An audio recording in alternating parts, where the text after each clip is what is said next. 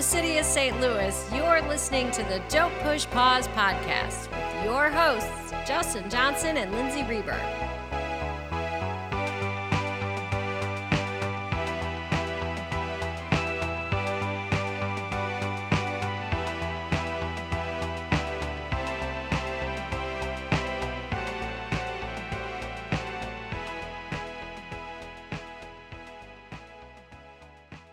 Welcome to the podcast. Welcome back, everybody. Hi, Justin. How are you doing? I'm good, Lindsay. How are you?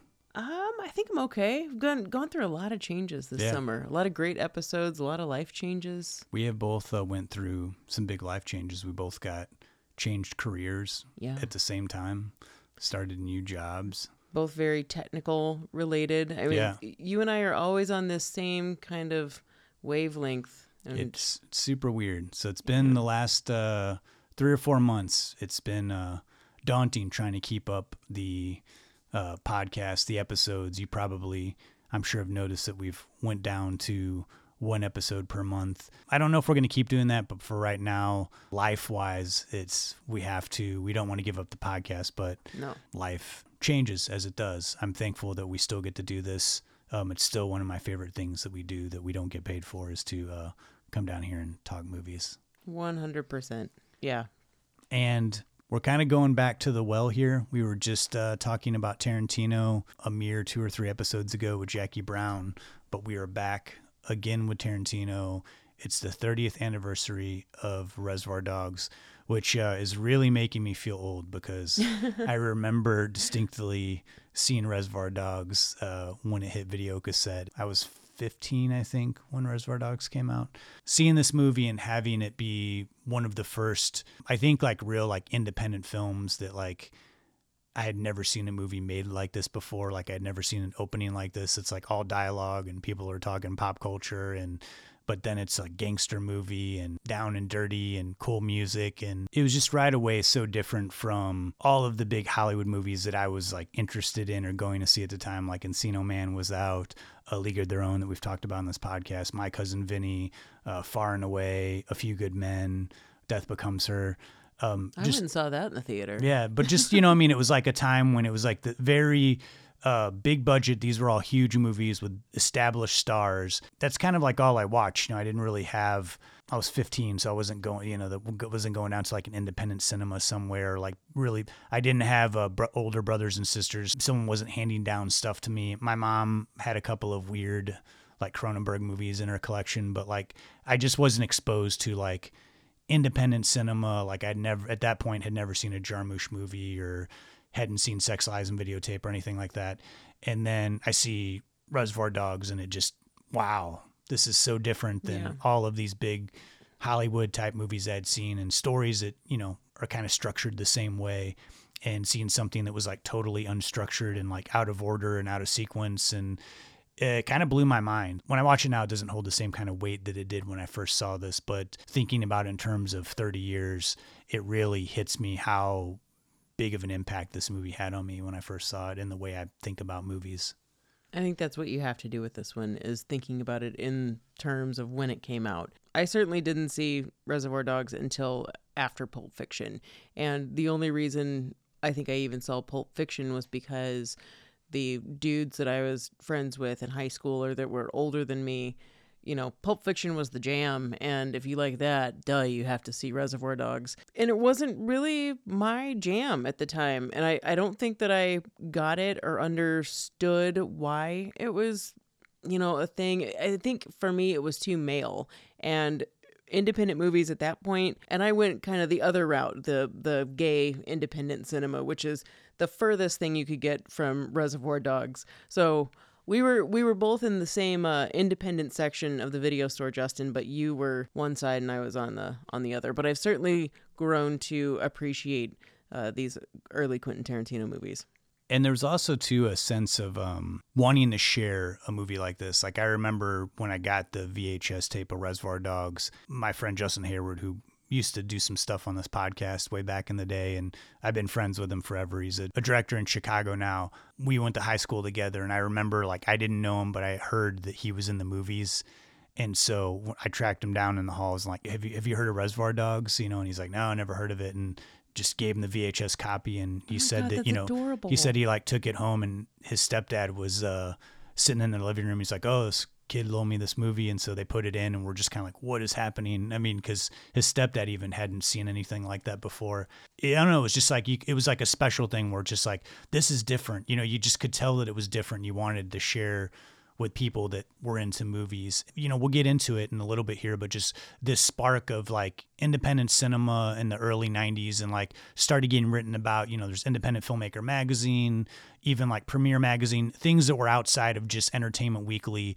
You could find publications where they were talking about directors like Steven Soderbergh and Allison Anders and Robert Rodriguez. I think Reservoir Dogs was, you know, amongst the year of 1992 coming out of Sundance where there was this pop, this first burst of like independent cinema was taking off. You know, there was that like little bit in the 80s with Jarmusch and Spike Lee, but this was like a second generation of younger filmmakers that were going even bolder and like kind of doing crazier films. A lot to talk about with this movie. Uh, you know, we did we saved our Tarantino talk for this episode. We didn't go delving into his career too much in Jackie Brown because this is the beginning of his career, and I think the interesting makings of him uh, becoming this sort of like phenomenal filmmaker and someone who didn't go to film school was like interesting to me. You know, he's like every filmmaker's dream scenario, which doesn't happen because most people don't have the talent,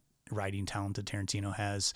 And since this is his uh, first directed to completion film, we're going to talk about everything Reservoir Dogs, down to the manner of storytelling, which is one of my favorite aspects of this movie, the very Tarantino esque dialogue. One topic I can't wait to get to with you, Justin, is the action and violence aspect of this. I think that we might have some differing opinions on this. The violence really made an impact when this movie debuted at Sundance, and we'll get into that. The release, reception, the audience, the music. There's a part that everyone, if you've seen this movie, you know what I'm talking about. And how does this movie hold up, you know, 30 years later? It's definitely a movie that has aged strangely.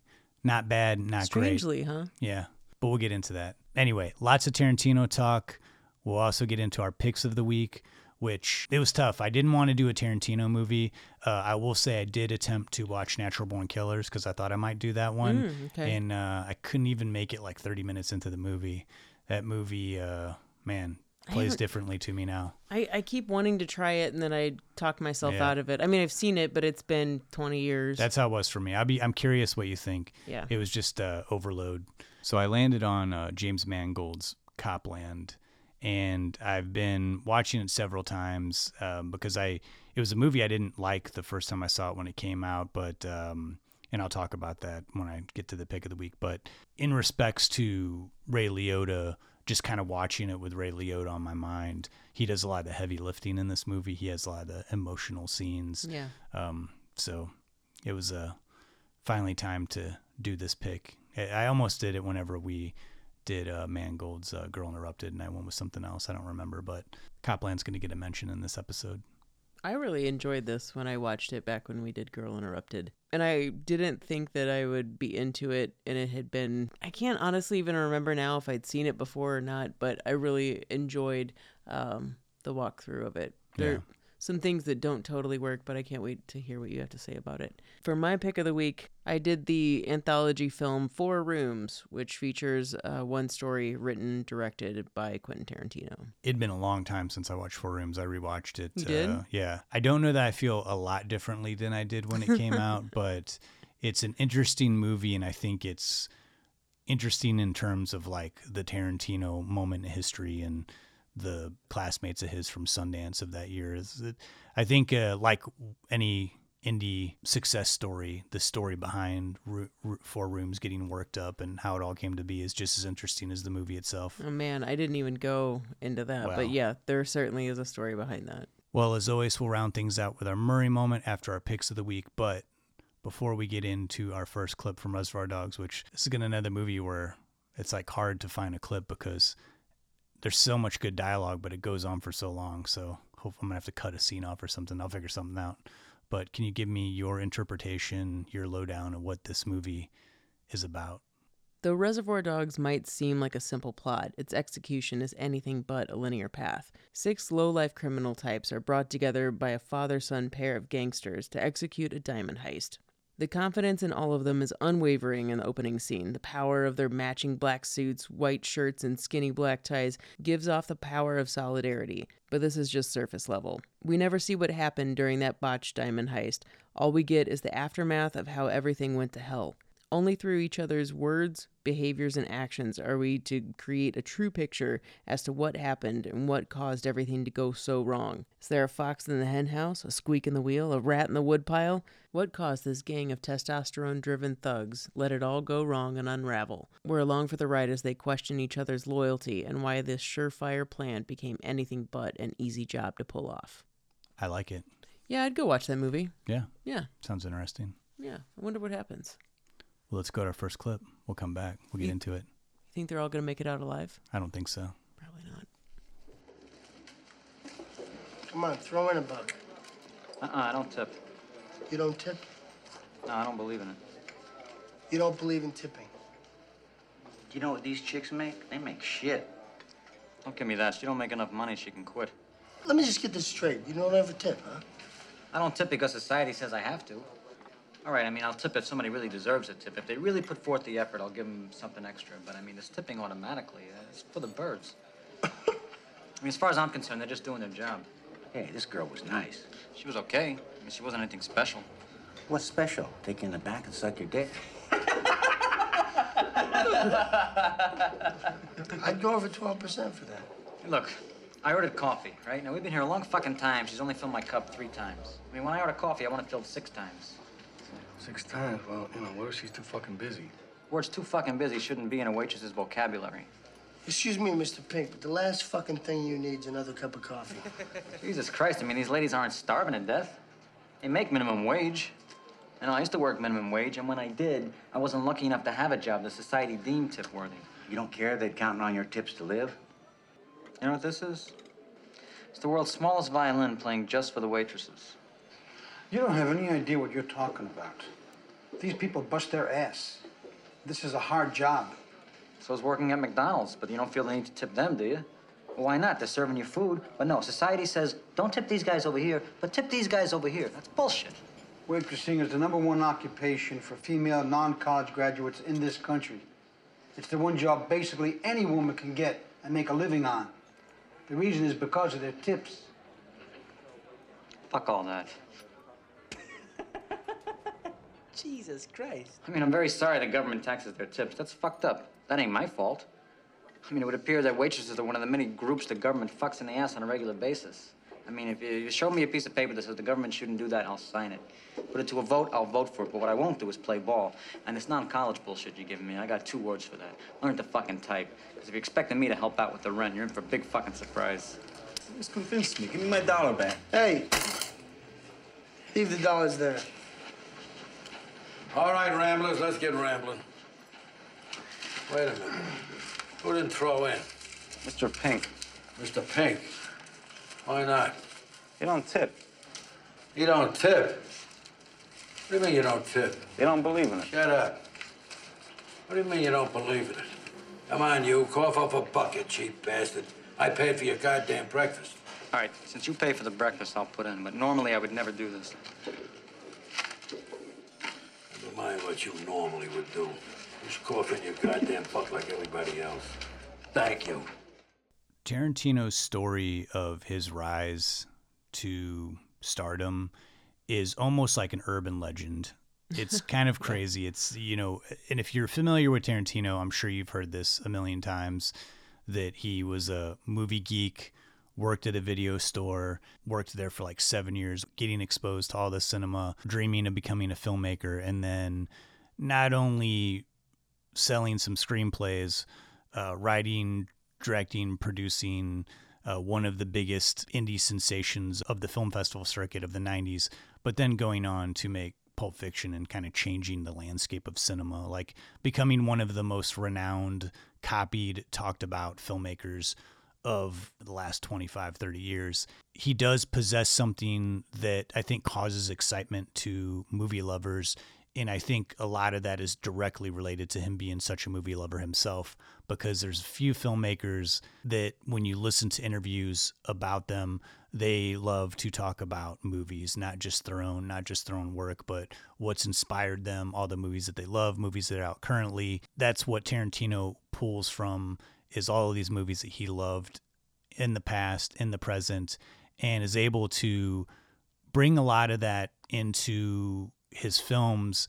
And a lot of people, I think, right around this time when Reservoir Dogs came out, he was pulling from foreign films that he had seen of the past 10 years, 20 years. And I don't think it's said as much now that Tarantino's been making movies for 30 years, but around the time Reservoir Dogs came out and Pulp Fiction, when he really, really started to become like the director that everybody was talking about, you know, he got called out a lot for ripping off other movies. You know, he did take a lot of the movies that he was influenced pulled ideas from them, names, and yes, I think it could be, you know, there an argument could be made. Where do you draw the line between you're pulling actual like ideas from other movies and inserting them into your own? But movies have been doing that forever. I think it was easy to attack Tarantino because generally, anytime something hits the cultural zeitgeist and everybody starts to love something, then you have to have people come in to really get angry about it because either they're jealous or they just hate that everybody likes the same thing and they want to feel different. Or there's people that really love Tarantino, I think, when it started. And then once he got so big, it was like, oh, well, if everybody likes him, then I can't like him. I think that there was a lot of that around the time the Reservoir Dogs, True Romance, Pulp Fiction, this, this moment in cinema where everybody wanted a new filmmaker to love and he became that filmmaker. He said something like, you'd have to be dead inside to not be inspired by other filmmakers. And I do think he's right in that case. I don't think that there's anyone that is a writer like him or really has been. Sure, he can be inspired and take stories or aspects of stories and rework them into his own. I don't think that that's necessarily a ripoff because everything that I, at least that I've seen that he's done, there is no one that has a voice like him. And it's very distinct. And that's how you know that you're watching a Tarantino movie. Yeah, and I think too that Tarantino borrows from a lot of movies that the general mainstream aren't familiar with, and Yeah. uh, there's a lot of movies that I've found out about because someone has said, "Oh, like this is taken from this movie or this movie," and movies I'd never heard of, and from the '60s and '70s.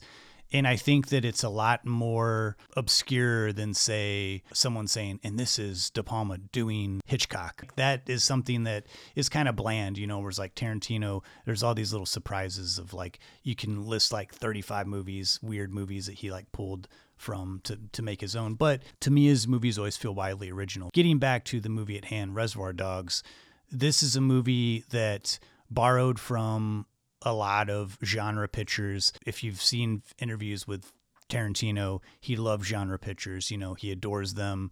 Uh, most of his movies, I think, would be considered genre blends. You know, whether they be westerns, crime, you know, pulpy movies. Reservoir Dogs is loaded with that. Tarantino loved all these old movies that had interesting scumbag characters and like rounding them all up and putting them together in one movie. I've seen so many movies that are like mediocre, but there's this one character, he's like really interesting. You know, he's kind of a bad guy, he's like on the fringe. And I feel like this is a movie that's just full of that character. And that's why I like it so much because we're seeing like this underbelly world of these characters and they're you know they're crass and they're offensive.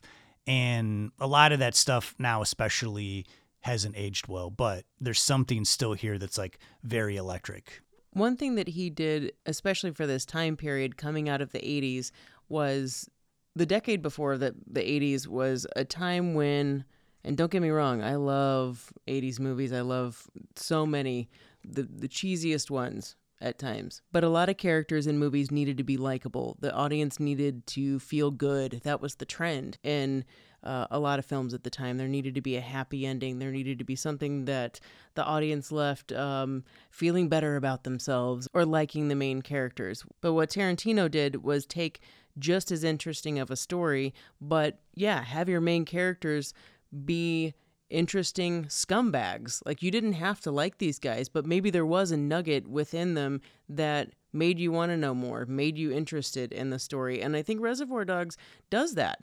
All of these guys are I mean, there's there's dialogue and we'll get into like some of this offensive dialogue, but it's like it's real terrible at times. Like talking about I, I don't know. We we listed this off off the mic on how many times there's something racist about multiple races in this movie. There's like anti-gay stuff, anti-women. Like it these guys suck. But it doesn't mean that they're not interesting and fascinating characters and create this entire world that maybe we don't feel good about this at the end of the day or good about these characters, but it doesn't mean that it's not an engaging story. And another thing too that Tarantino did differently, I think, that makes this movie stand out as far as like crime cop type movies of mm-hmm. that era is that usually we had like a hero cop or like a hero undercover yeah. cop. And in yeah. this movie, you don't have necessarily the true hero. I mean, Tim Roth is the undercover cop, but he's like the blandest character of this whole group. And he's never really framed as like a cool hero type character. And well, he certainly doesn't uh, right away in the beginning. I mean, he's down for the count. I mean, he's yeah. like shot and wounded. He never really is like the strong character when they're all together. He's the one who's laying on the floor in a pool of blood through the whole movie. He's the closest to the uh, a feminized character that we have in this movie because he's literally bleeding out his life yeah. before us. He's the weakest, and that's not coming out of the '80s. That's not what we're used to when we have a cop character. Both the main cops that we have in this movie uh, don't really have a great time in this yeah. film. And before we get too far down this road with Tarantino, I kind of want to backtrack a little bit. Um, I was talking about Tarantino working at a video store. You got infused with the spirit. I, you got I excited. I did. I'm starting to go out of sequence. Tarantino's working at Video Archives in Los Angeles, loving movies, talking with the customers, works with a bunch of movie loving people, including his friend Roger Avary, who would become a collaborator, getting that feeling like this is what I, I want to make a movie. Uh, he makes an attempt to do a movie called My Best Friend's Birthday that he shoots on 16 millimeter. It's an uncompleted film. You can catch clips of it are on YouTube, and you can see there's a spark there. You can kind of see a little bit of of his early talent of like capturing unique characters. But even though that movie was a failure, that he didn't get it completed, um, he didn't give up, and he knew that he wanted to be a writer. He definitely knew that he wanted to be a director. And that first film served as his film school experience. Tarantino never went to an actual film school. He took acting classes. He started off in that vein, um, but really found himself veering more towards into wanting to make films. And My Best Friend's Birthday is where he figured out how things worked. He had a great vision for what he wanted to create, and it was really a crash course in how uh, a production could go down, especially one on a small budget. And with someone as innovative as Tarantino found himself to be in with the knowledge that he had in his freakish movie uh, trivia and uh, just encyclopedia of a brain, it's really no surprise that he should be able to crank out um, a couple scripts before Reservoir Dogs was even a thought. So by 1989, he had written but not sold the scripts for True Romance and Natural Born Killers. And it's around this time when he meets who would become his uh, future longtime collaborative partner, Lawrence Bender.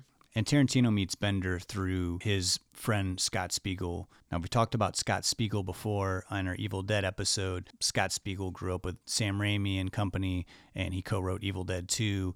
And Tarantino was a huge fan of Evil Dead 2.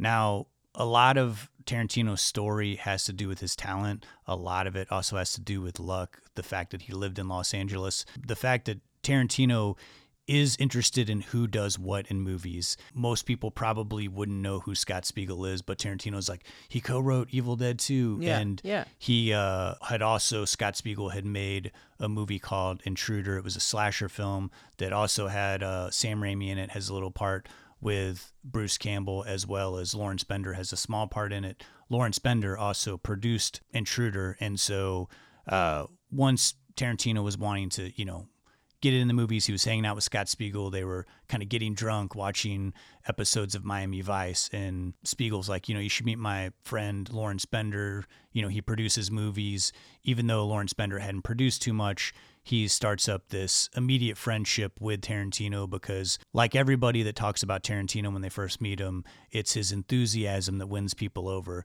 They're like, this guy is passionate about cinema. He's passionate about working on the movie. And sometimes that's enough to to get people kind of fired up enough to say, hey, you know, I want to help this guy make his dream come true. And that kind of is the path that him and Bender started on when uh, Tarantino said, you know, I've got this movie called Reservoir Dogs that I would like to direct. And kind of what cracks me up the most about saying I've got this movie called Reservoir Dogs is he didn't have a script when he said that to Bender. He had True Romance and Natural Born Killers and felt frustrated because he had these two scripts that he felt like should have sold by now. So, out of frustration, was where Reservoir Dogs was born. So, in about three and a half, four weeks, he cranks out the script for the movie. Bender reads it and absolutely loves it and signs on to produce. He asked Tarantino to give him a year to raise the money, and in true Tarantino form, he's like, No way, you got two months, at most three whatever happens after three, we're just going to go forward and do it. We've got a great script here. Let's pull some funding together. Even if we don't have, you know, a million dollars, we can make at least a decent movie with this great script that we have. Now, everything absolutely uh, falls into line and completely changes when Bender takes the script for Reservoir Dogs and gives it to his acting teacher, who just happened to be friends with Harvey Keitel. His acting teacher reads it, loves it, and ends up giving it to Harvey Keitel, who then calls up Lawrence Bender, and you can see where the ball is rolling here. Of course, Tarantino and Bender are all for Harvey Keitel being involved in this project and starring in the film, and with a big name like that attached, it's going to make it easier to get funding. And this also legitimizes the two. This proves that they are filmmakers. They've got this great script with a big name actor attached. Now they just need the money. Keitel suggests you guys let's go beyond Los Angeles. Let's you need to go to New York. You need to look outside of your normal circle for actors for this film and they're like, "Yeah, great idea, but we don't have the money to make that happen." I listened to an interview of Tarantino talking about the the money that was keeping him afloat at this time was residuals that he got from uh, having a background role playing Elvis in a Golden Girls episode. That it was one of the most played episodes and most requested to be uh, played episodes, and he was living off of that money. Like they didn't have any, they didn't have enough money to go to New York and cast this film. So that's when Keitel says, "Okay, you know what? I'm gonna take care of this." I'm going to fly you guys out there. We're going to go out there. We're going to take a weekend and we're going to cast this movie. And that's when Tarantino and Bender were like, okay, I think it's time you be producer. You want to be on board with that? And Keitel said something like, It's about time, guys. Yes, I will sign on to be co producer and star in this. Let's go to New York. And as far as funding goes, Bender and Tarantino, with the help of Monte Hellman, who was the director of Silent Night, Deadly Night, and producer Richard Gladstein, um, who Tarantino credits as being the guy who took a chance on an unknown kid and really built him up. With the help of these two guys, the budget for Reservoir Dogs blossomed into one and a half million dollars. And again, through the help of Keitel, Bender and Tarantino flew to New York to audition actors, and that's where they secured Steve Buscemi, Tim Roth, and Michael Madsen. Uh, Jon Cryer was asked to audition for one of the roles, but he turned it down. I don't know if I can picture Jon Cryer as one of the thieves in Reservoir Dogs, but maybe, maybe he was never given that chance to play like such a scumbaggy character. Yeah, who who knows what would have happened to his career, right? Yeah. He might not be a multimillionaire starring in the show Two and a Half Men. I know, right? I think he did okay for himself. Yeah, he did all right. and uh, really just want to stop here to take a moment to sort of set the scene here how unique this was, you know, of all the stories we've read doing this podcast of filmmakers starting out, um, indie filmmakers, you know, there's stories like Sam Raimi or Kevin Smith, Richard Linklater, where they had a little bit of money and they cobbled together finances and then shot it guerrilla style or whatever. Very few stories where uh, someone was working in a video store and then within a few years they have a $1.5 million budget with someone like Harvey Keitel, who had been in movies for like 15 years, and Tarantino's going to be the director. And all these people are kind of building him up but he hadn't actually directed anything other than again a failed 60 millimeter movie when he was uh, working at the video store. I think this is where you have a filmmaker could go into this very nervous but tarantino again proves himself to be this confident talented filmmaker who comes in and one of the books i read on tarantino was that the first assistant director who was hired on reservoir dogs said the crew was kind of wondering what the hell this guy's going to do. I mean, they had read the script and they were like, clearly this guy's a brilliant writer, but he's never directed anything. He didn't come from music videos, he didn't come from commercials. He hasn't set foot on a set to direct. She said that, you know, he showed up and in front of the crew kind of went through the whole movie like bit by bit like acted out all the parts and said here's where the camera's going to go and everybody was just kind of stunned like they hadn't seen a first time director or someone who was still kind of green have that kind of vision of what they wanted and that kind of passion and wherewithal and confidence and i think that's a really big thing to emphasize because it wasn't just Tarantino directing some of his friends or unknown actors. He had again, Harvey Keitel, uh, Michael Madsen had been in some movies. He had just completed filming Thelma and Louise. Lawrence Tierney had been a uh, someone that Tarantino like admired from movies when he was growing up. And so this was a pretty serious endeavor. And to be able to walk on that set and command the room, it's impressive in its own right. But to be able to execute this movie in X amount of days, and he was able to do it.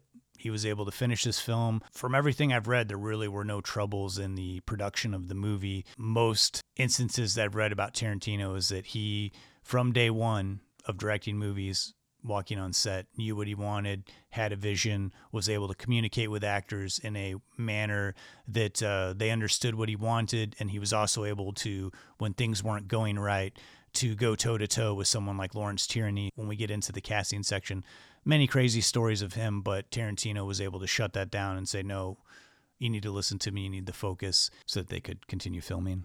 One thing that irritated Lawrence Tierney was the dialogue. Tarantino's dialogue he thought was repetitive and annoying. And there's some behind the scenes shots of him getting really frustrated. You know, old gruff actor like this is not the type of dialogue that he's used to and granted i think tarantino's a fantastic dialogue writer but sometimes four sentences could get condensed into one. So i get where tierney's coming from but he's um maybe not locked into the vibe that tarantino's trying to create with the movie. Yeah, it seemed like they must have trimmed a lot of his stuff because in the opening of the movie, he's doesn't really say too much except for the beginning and the end. Yeah, it's true.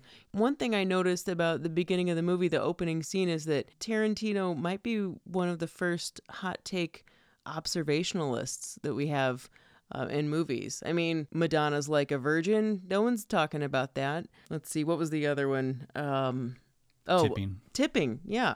Um, these things where, you know, I hate the phrase hot take. I'm just going to say that now. I hate it.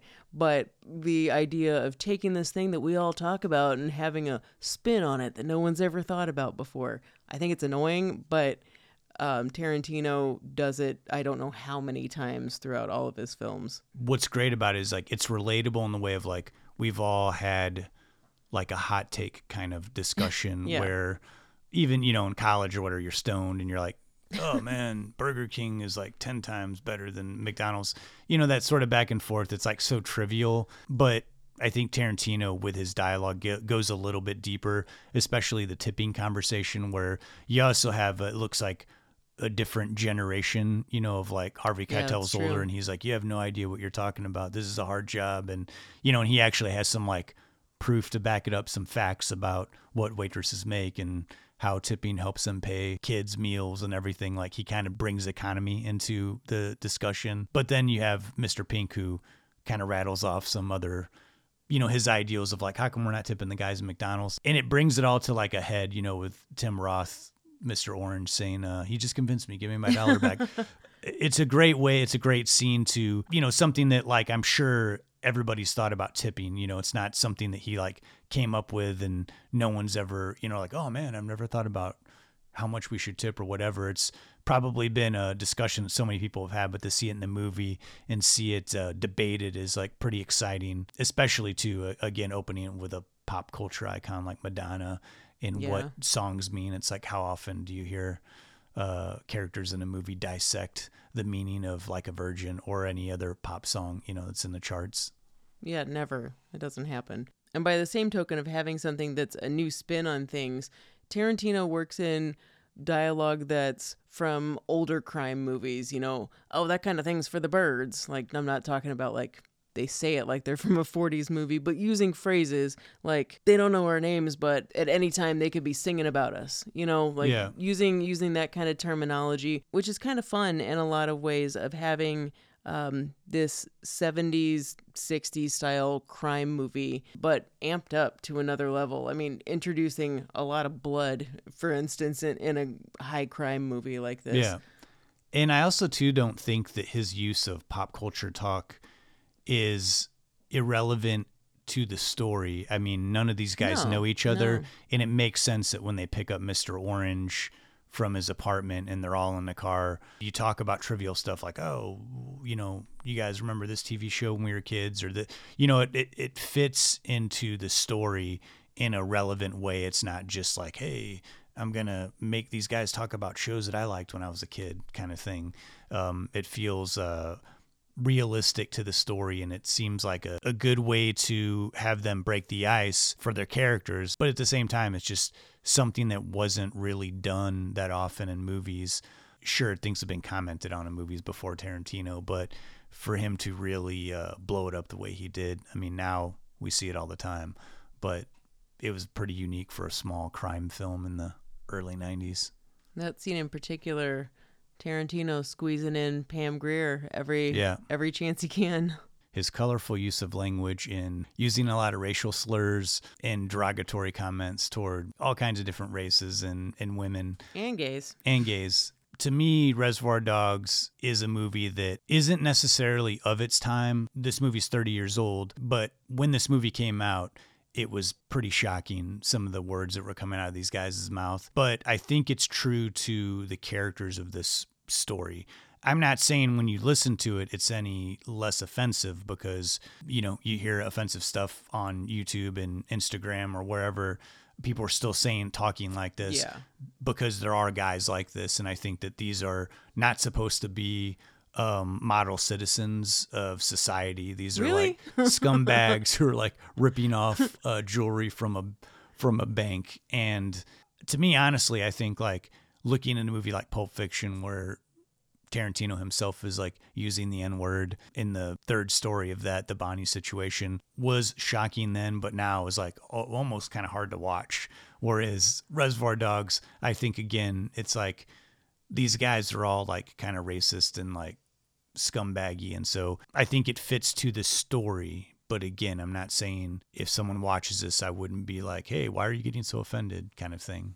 It's not one of those things that it's just of the time period. That's what we said. That's what the kids were saying then. Right. No, it's like these guys are are just those types of guys that that would say something like that. I do think that there are moments where it just goes really far. A couple times like the Chris Penn scene with Michael Madsen and like the homoerotic wrestling that's this weird competing for daddy's attention with with Joe Cabot like the the leader of all of this, Lawrence Tierney. That goes really far and it, it's almost like wow did a 13 year old boy write this? Because that's the last time i heard somebody say something like that. And another time mr pink steve buscemi there's just one time he just comes out with something racist that you're like whoa was that necessary? You know but these characters um, that's what they would say in those situations. And so it's jarring when you're just not used to hearing that.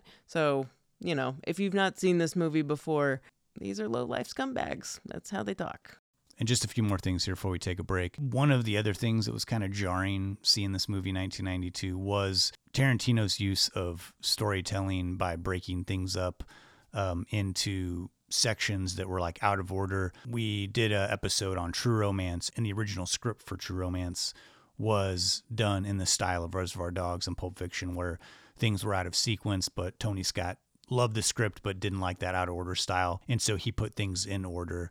I think Reservoir Dogs would be kind of boring if it was straightforward, all in the same order.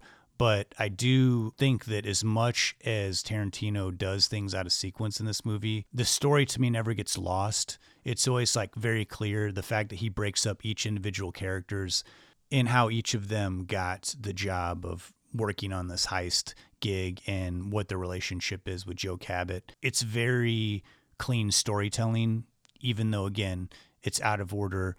He takes a moment to show these characters the little bit of information that we're going to, the audience is going to get on them.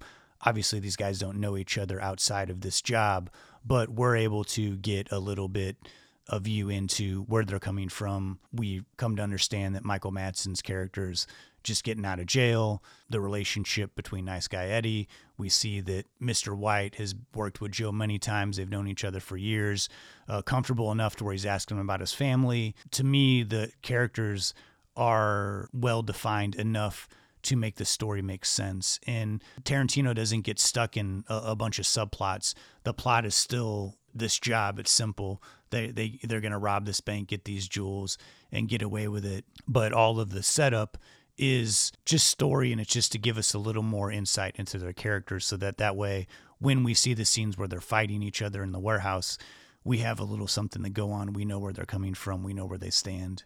I couldn't agree more with you that this movie would be boring if it were just in order and we didn't have any of those moments where we learn more about about the other characters. I feel that it's not only creates this kind of fun confusion for the audience before we know that Tim Roth is an undercover cop, it creates this intrigue and really has you on the edge of your seat like okay what happened? I, I love that we never see the heist and that the information that is included is revealed to us for a specific purpose and at a specific time in order to kind of control the audience in in what you're learning until the point when you know more than the characters in the movie. And that's such a crafty way of getting an audience to be captivated by a film like this, by a heist movie that, if it were in order, you've seen this a million times before, but this is how it remains fresh and remains something new. And Tarantino mentioned that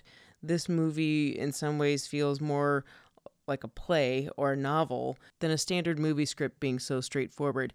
And as soon as he said it, I'm like, oh my God, it is. This is how a book reads by chapters. And all of his movies always have different chapters. And it's such a unique way of telling a story. And when you're Tarantino and you've started from your first film doing this and you've done it throughout your career, I mean, as if he needed one more aspect to set his films apart from other people's, but telling stories in these chapter senses really adds a whole new dynamic to an otherwise kind of stale genre. And also, it's a really clever way to make a low budget movie that pretty much only takes place in one location Yeah. to get us out of that location in a way that's logical. Like, okay, Yeah, I'm yeah. going to give you a little insight on these characters, um, and we're going to leave this warehouse so that the audience doesn't get frustrated that we're just like trapped in this warehouse of the whole Yeah. movie. Which usually movies where they never leave a location seldom are interesting. You know, we we they start like running out of gas, and so I think it's a really great way to leave the action from the warehouse. We learn a little bit, and we come back. You know, and it builds on that through the rest of the movie. And I think this is a good place to stop. We'll take a break. We'll go to a clip. When we come back, we'll talk about the cast, the release, the reception, the music, and the violence in this film. I mean, you had kind of like a little opposing difference, or we viewed it a different way, maybe. And it's honestly kind of the opposite of what you might expect. Yeah, when we come back. Who's more desensitized, you or me? We'll That's- find that's out. a tough one. Yeah. We're going to be using aliases on this job. Under no circumstances do I want any one of you to relate to each other by your Christian names. And I don't want any talk about yourself personally. That includes where you've been, your wife's name, where you might have done time, or a bank maybe you robbed in, say, Petersburg.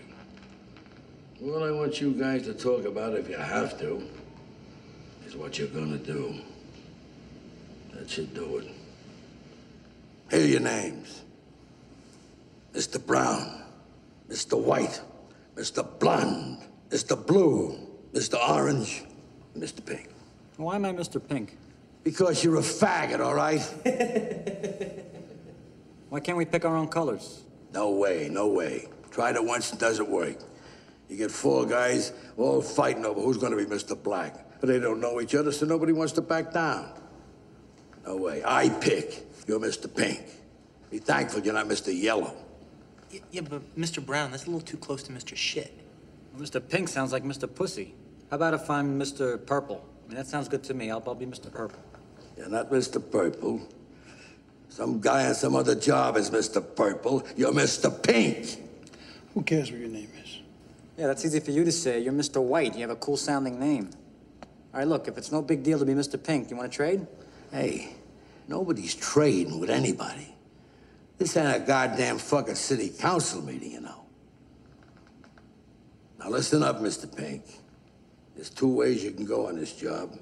My way or the highway. Now what's it gonna be, Mr. Pink? Jesus Christ, Joe. Fucking forget about it. It's beneath me, you know. I'm, Mr. Pink. Let's move on. I'll move on when I feel like it. You always guys got the goddamn message? So goddamn mad Howard, you guys can hardly talk. Let's go to work. Now, just like we talked about in our Tarantino episode on Jackie Brown, Tarantino has a knack for casting all his movies. I think he's a talented writer director, but his eye for casting is uh, kind of unmatched. And it's interesting to see that that started with his first film. With Reservoir Dogs, it's interesting to see everybody in this cast as someone who kind of became big after this movie, minus Harvey Keitel and maybe Chris Penn. Um, they had been in quite a few movies, and Lawrence Tierney, of course. But the standouts in the cast, the the main cast that play the thieves, were selected very carefully. You know, we said they went to New York to find Buscemi. One of the hardest casting that they did was casting Mr. Orange, and that was uh, played by Tim Roth.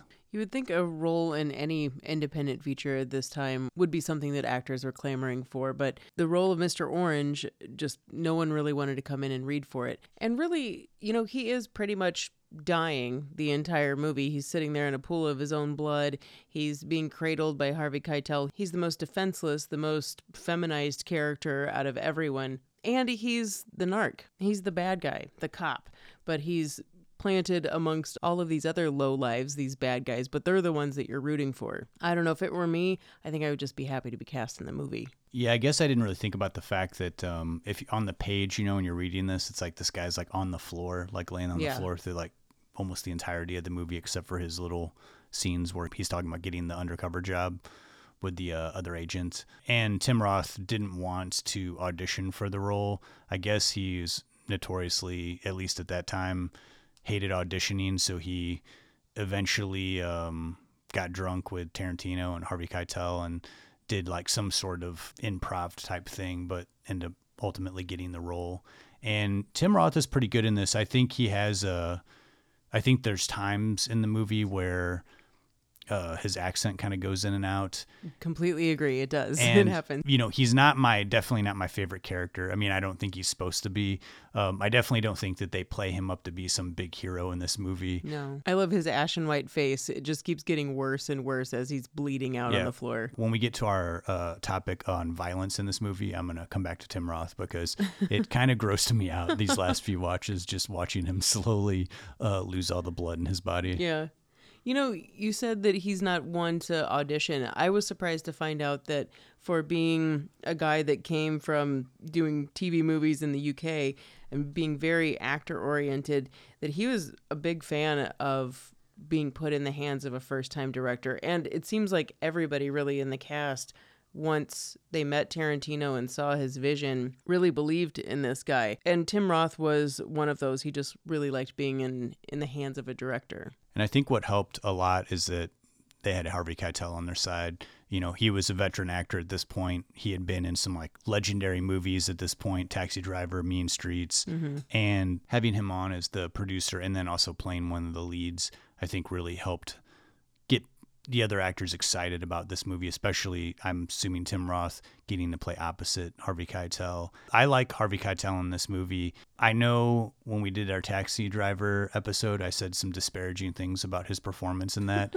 and I'm not going to go there with this. Again, he's not my favorite character in this movie, um, but I think he does a good job. I think he does a good job of being that elder character who's like been down these paths and when he's sort he's not training Tim Roth but he's kind of like giving the lowdown on how he does things and Tim Roth is like being in, inquisitive with him and that scene where they're in the car together and he's talking about how to uh, break down a manager who's like giving you lip. The way Keitel plays that scene, you really get the sense that this is a guy who is seems like a pretty nice guy. You know, you can have casual conversation with him, but if it comes down to him dealing with a situation, having to get violent without having a second thought, he has the ability to do that without thinking about it. And he kind of says this whole like this grisly stuff about cutting off his pinky, and then uh, after all that, it's just like, yeah, let's get a taco.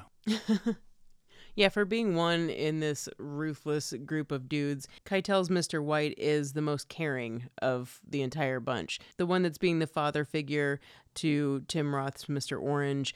And, you know, it really comes through for me. I mean, obviously, in those scenes, but right in the beginning, that he's the one that's defending servers and that you should tip them and arguing with Mr. Pink, Steve Buscemi, about why he's completely wrong about not tipping people. That to me says that he has a better worldview.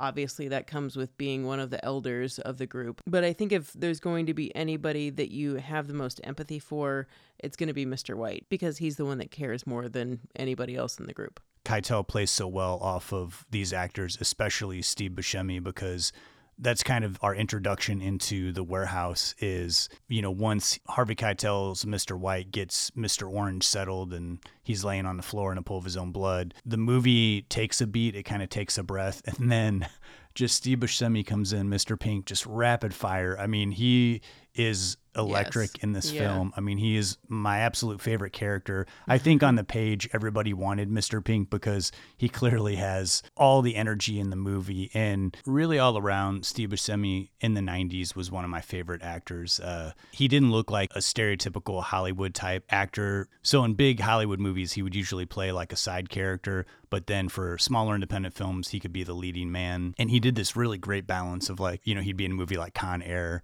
and then do you know, a small movie like Living in Oblivion. Really, really had a fantastic career all through the 90s. And, and, and furthermore, uh, his performance in Fargo is going to be one of my favorites, but probably Reservoir Dogs ranks in the top three here. I think one of the first things I remember seeing him from was Tales from the Dark Side. I'm not saying that that's his best early performance, but that's one of the first ones I remember. I think Parting Glances was uh, one of Quentin Tarantino's first exposures to him, and certainly what put him on the market of independent cinema. I did that as a pick of the week. I forget which episode, but a ways back. And Mr. Pink is also my favorite character in the movie. And I wonder too if Justin, do you think that he kind of represents the audience too, of like how we're supposed to view the movie or how we feel about the movie, just out of curiosity? Maybe not in the beginning, but I think definitely in the warehouse scenes, he seems to Yeah. be the one who's like only using audience logic, like, well, why don't they do this? Why don't do the, do that? He's kind of answering all these questions, and then he's also asking a lot of questions. Mm-hmm. And it makes sense to kind of what we're saying about him that he is the voice of reason. He has Tarantino's voice because originally Quentin wrote this part for himself. He wanted to play Mr. Pink, but he did feel obliged to still try to cast for this role. And on the last day of casting, Buscemi came in and Tarantino thought, okay, this guy could fit into this ensemble. And he told Steve, if you want this audition, you're going to have to take it from me. And he said, in hindsight, maybe that intimidated Steve Buscemi a little bit. And he didn't have the best audition in the world. But he said that afterwards, he knew that it was going to work. And it would be a better idea for Quentin to play Mr. Brown and Buscemi take Mr. Pink. It's kind of crazy to me that Buscemi hasn't done any other Tarantino movies other than like a tiny bit part in Pulp Fiction. Like he seems perfect kind of actor for Yeah. Tarantino's dialogue and Yeah. had such a big part in Reservoir Dogs. I mean, maybe it's scheduling or whatever, or maybe they don't get along. I don't know. But Tarantino seems like he's brought back so many other people So from many. his other movies. It's a bummer that there's not uh, many Buscemi performances in Tarantino films of It- the future. There's got to be a reason for that. Well, Tarantino does play Mr. Brown. His part is surprisingly a little limited for this, but that isn't saying that it doesn't make an impact. I think Tarantino, once he took the role of Mr. Brown, he was like, I'm going to make sure I make an impression Yeah. in the beginning of the movie. He has like Yeah. the first big monologue, and then, you know, he has like a, you know, again, that funny bit when they're doing the name, giving out, handing out the names. I don't think the movie would have been anywhere near as good if he would have been Mr. Pink. You need somebody Yeah. neurotic and squirrely. And I like that Mr. Pink is like a smaller guy. Like Yeah. when he's, I Yeah. mean, Tarantino's kind of a big dude. I mean, he's bigger than pretty much everybody in the cast. I mean, he's kind of was thinner and smaller frame back then, but he still kind of would just tower over Harvey Keitel, whereas like Buscemi, when they're squaring off, Yeah. it looks more Yeah. equal. Somebody that is super intimidating in this movie is Michael Madsen playing Mr. Blonde. That guy, I mean, I love that actor. In this movie, he certainly makes an impression, and it's one that's unassuming and pretty understated. And that's even before we get to the memorable scene with the Stealers Wheel stuck in the middle with You song. His responses to when he's being confronted by Harvey Keitel and Steve Buscemi, like, you know, are you the narc? Like his just rebuttals are filled with such confidence and ego that he's terrifying right there. Yeah, he goes down to me as one of the cool villains of the 90s Mhm. movies. He was definitely like the actor that stuck out to me when this movie first came out. Just like, who is this guy? You know, he just plays such like an, you know, has like a very Elvis vibe, like, Yeah. you know, talks real calm, doesn't get rattled. It's interesting that he did right before this movie, he played uh, Susan Sarandon's boyfriend in Thelma and Louise, and his character's so the opposite of that. He's like kind of shy, and you know he gets a little angry in that movie, but the way he acts in this is just totally cool and icy cold. I also love the way Michael Madsen plays this because things could get really, really stuffy with a bunch of actors like being in the same location, and he kind of breaks up the monotony with his character. Like he comes in, you know, he's sipping his shake. And He's off we- to the side. He's off to the side, yeah. And we've already been hanging with all this intensity, you know, all the shouting and yelling and, you know, what's going on. And when he's not acting freaked out, and I love, again, it's Tarantino asking questions in all his movies, like Mr. White saying, I need to have you acting freaked out because Yeah. you not acting freaked out is making me more freaked out because this is all crazy. And Mr. Blonde is just calmly answers his questions. and it's very seldom that you see a cool character in the movie that doesn't come off kind of cheesy after a while. And I never really get that vibe from uh, Mr. Blonde. He always comes off like genuinely cool to me, even though he's a stone cold killer and There we go. psychopath. Yes, there we go. It's not cool when he's killing people. No, of course not. Michael Madsen was another one that didn't want to read for the role. He and Tarantino had known each other before, and Tarantino already knew that he wanted him for this role, but again, felt obligated to still cast for it, but kind of hurried up the casting process for Mr. Blonde because he wanted Michael Madsen to be able to commit quickly to the role, make sure that he's going to be the right guy to fit into this group. So, kind of sped that up so we could get a commitment from Michael Madsen and then move on to casting other characters. Madsen, like I said, didn't want to read for it and even told Tarantino, "No, I don't I don't need to and let's just hang out. Let's just talk about it." And Tarantino's in his head, you know, thinking, "Cool. Yeah, let's we can we can sit around. We can we can talk about it. We can talk about scenes, but eventually I'm going to make you make you read for it." And he did. He read for a couple scenes, and in the end it was the legendary torture scene, which I, I think we'll talk about in a second when we get to music. It was that scene that really sold Tarantino that Madsen just took it to a whole other level. And out of all the characters who were assigned a color for their name, the one that gets the least amount of screen time is Mr. Blue, played by Edward Bunker. And I think this is totally a Tarantino thing that he would cast Eddie Bunker in this role.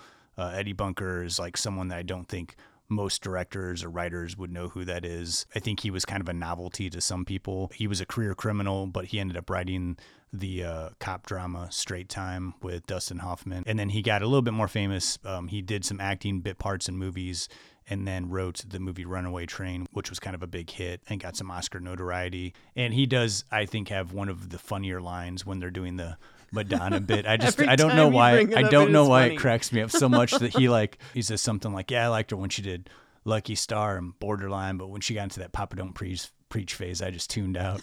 it's just like such like a funny old man thing to say. It is really uh, funny to um, hear that come out of his mouth in Yeah. particular. you know, Borderline. I like Mr. Blue's addition to this movie. He does seem to get, uh, yeah, pushed aside, but I think, like you said, it was pretty intentional for that. Yeah. And Eddie Bunker did go on to write the movie Animal Factory, which is a really good undermentioned prison film that was uh, directed by Steve Buscemi. And it has Tom Arnold in it, who's actually really good and really great cast, really. Uh, Willem Dafoe, Edward Furlong, Danny Trejo, John Heard, Mickey Rourke, Seymour Cassel, Mark Boone Jr. All takes place in San Quentin. And uh, check it out if you like prison movies. Though, if you're really into prison movies, you probably know this one. He had a bit part in another prison movie. So maybe some of you are more familiar with the the Sandler movie, The Longest Yard. Oh, yeah, that's right. Yeah, yeah. really the cast of this movie is pretty little. The Mhm. only two roles um, outside of the characters who are named after colors are Nice Guy Eddie and his dad Joe Cabot. I think the best performance in this entire movie is Chris Penn's portrayal of Nice Guy Eddie, who really isn't that nice of a character as you mentioned. no, he is not. And his like ferociousness in this movie, that when he gets upset, is so great. And I think it's one of those performances that you don't necessarily see in like big budget movies because actors don't want to be like spit flying out of their mouth and Yeah. you know it's, it just seems like much more tempered when they lose their temper in a movie like a big hollywood movie but in this one i mean almost his eyes almost look like they're Dude, bulging like every vein is like popping in his neck. Like it almost seems like when he finished that shouting scene like probably had to like take a minute before he could do multiple takes like man are you okay? Like do you need to sit down? Like Yeah. you like really got into it. That part in particular when he gets angry it is so intense that uh, upon my first rewatch of this i actually laughed because it made me uncomfortable because of how aggressive and how mad he was that i'm like what's going to happen right now? I mean i know what's going to happen but it's so extreme but so controlled and just this inner seething rage that's coming out that like you said you you rarely ever see a performance like that. Like his blue eyes are on fire. He is so angry.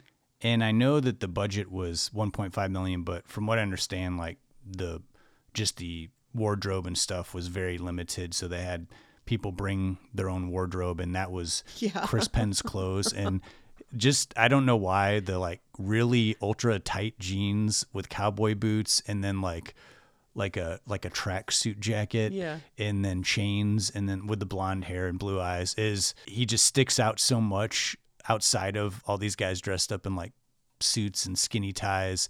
It's a really unusual look, but it somehow like fits perfectly. I I don't know why I'm thinking this, and it must be because he said this, but I didn't commit it to my notes. I feel like he said that Nike sponsored him, or that they should sponsor him, or something like that. I or- think it's like maybe they should. I don't. Maybe I, they should have. I sincerely doubt that Nike have. would have sponsored Reservoir Dogs.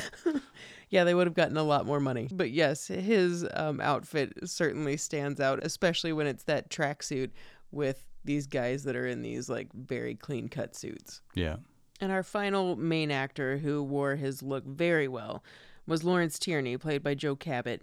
He is Nice Guy Eddie's dad and the one who orchestrates the entire diamond heist, the one who's in charge of all of these guys, this weathered, just hardened old man who's representing the older generation of tough guy gangster characters. And man, if there's going to be somebody that's going to do it, it's going to be Lawrence Tierney. He was a bit of a bear to work with for everyone involved. I think Michael Madsen's the only one that I heard describe him as a teddy bear, which is, I mean, I guess says something more about Michael Madsen than it does Yeah. about Lawrence Tierney. Tierney had fights with Buscemi, uh, Tarantino. I mean, obviously, Supposedly Chris Penn, like right outside of Chris Penn's like apartment or something. really? Yeah. Well, he, pulled a thing with Chris Penn too, where he just kind of bullied him into letting him stay at his house for a while yeah, and like crazy. making him dinner and taking him out and stuff. He was just a bull, but meant well is kind of Yeah. what it sounds like, but was no stranger to getting in fights, drinking a lot, you know, that that kind of sort of thing, but wore his look and part well and I think the man that Lawrence Tierney was was exactly what was needed for the role of Joe Cabot. Yeah, and I think too that this started Tarantino's path on knowing these actors that were like kind of bigger in the 60s and 70s and casting them in a role that's like significant but like totally fits for what Yeah. he needs and there's like nothing insincere about Lawrence Tierney in Reservoir Dogs and you know he doesn't get too many scenes but the scene where he's giving everybody their names obviously the most memorable Yeah. and uh, just the gruffness that he has being able to like shut everybody up he's just perfect in this role and does uh look very similar to how Mr. Orange uh says the thing looks exactly like the thing from the uh, Fantastic Four. he totally does. Uh, that's pretty funny. Now you never see him on screen, but he feels kind of like a unmentioned extra actor in this movie, and that's Steven Wright as the voice of K. Billy's Super Sounds of the '70s. That you hear uh, his introductions played throughout the uh, entire movie before they ramp up and intro songs that sound like they're listening to the radio throughout the film. And every character in this movie really loves K. Billy's uh, hits from the 70s. And I love his deadpan style of talking. It works perfectly for a radio DJ who's probably been up all night, it sounds like, or something. Yeah. He just has a very dry sense of humor. And I don't even know how you would describe his stand up comedy. I guess like maybe stream of conscious or strange observational comedy or say I have these punchlines where you kind of have to think after he says it. Like he, it's good that he gives a kind of a silent beat in between so you can kind of get the joke. Uh, one of his famous jokes was, uh, yeah, I was really bummed out. You know, I came into uh, my apartment the other day and I found out uh, someone had broken in and stolen everything and replaced it with exact duplicates. Steven Wright is also really good in uh, the Jim Jarmusch Coffee and Cigarettes. He has a little short section in there where it's uh, him and Roberto Benigni. I've always wondered how people experience Steven Wright when they don't know who he is. Because I grew up knowing who he was and knowing his stand up. And his deadpan humor was always, you know, I got it from from moment one. But if you have never heard his voice and never heard his stand up, I wonder what you would think, like hearing him as K Billy on the radio. Yeah. Yeah, if that was your introduction to him, yeah. Yeah.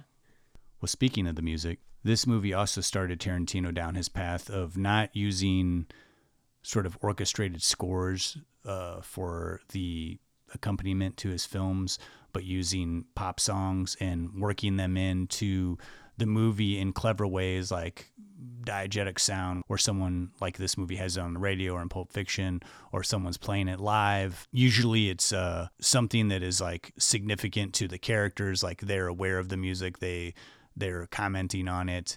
And this movie, it's just all over the place. And I love the soundtrack to this. And this also kind of kicked off. Uh, Tarantino would put a movie out, and then the original soundtrack would go up for sale. And you know, you'd get familiar, familiarize yourself with all these songs, and then find the other songs that the artist did. And I think some of these songs probably, if you're a music connoisseur of like 60s and 70s, like you'd be way familiar with all these songs. But some of this stuff, I don't think I'd maybe heard one or two on a classic radio station. But Little Green Bag and Stuck in the Middle were songs I really, I don't think I knew those songs. But after this movie, I was like, oh, I'd probably listened to them like a hundred times. One thing that Tarantino did with the soundtrack of this movie, which was awesome because it was copied afterwards, was taking dialogue from the movie and keeping it in the soundtrack to remind you when you're listening to these awesome songs that there is a movie attached to this too. Just everything about his musical choices is so intentional and it's very Scorsese like, but not directly copying, really taking that idea and feeling it and feeling what's appropriate for the movie. And in the case of Reservoir Dogs, multiple instances of using a song that shouldn't fit in a scene that feels off putting. And the most obvious one is Stealers Wheel stuck in the middle with you that comes up during Mr. Blonde's torture scene of the police officer that he has tied up to a chair and does his weird little dance that you can't help but like I mean, you're sucked into that scene and the cutting of the ear and the pouring of the gasoline. Like, this is a really bizarre scene with stuck in the middle with you Yeah. playing. And I love too Tarantino's decision of we hear like the first part of that song and then when he like moseys on out of the warehouse, the song stops because we don't hear the radio anymore. He goes out to the car, we see that he gets gasoline. It's one of the few times that we leave the warehouse and then we come back in as if the song is still playing on the radio. It really is like we are in that moment with the character and we know the horrific thing that he's planning to do.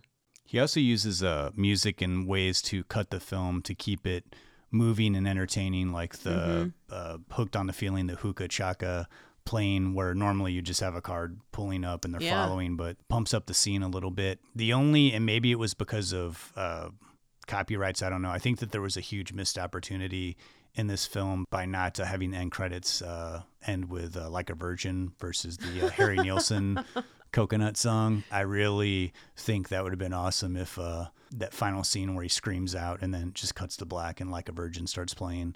Just I love it when movies go full circle. I can't help it. It's just my favorite thing. I don't really think Madonna would have allowed that. I don't think so at all. either, and they probably it, the rights to that probably would have cost them their entire budget, but Yeah. that would have been an amazing uh, ender. The decision to use that song feels the most out of place, but it's also one of the most playful coming from Tarantino. It feels like you this is a movie that you just watched. You were meant to be entertained.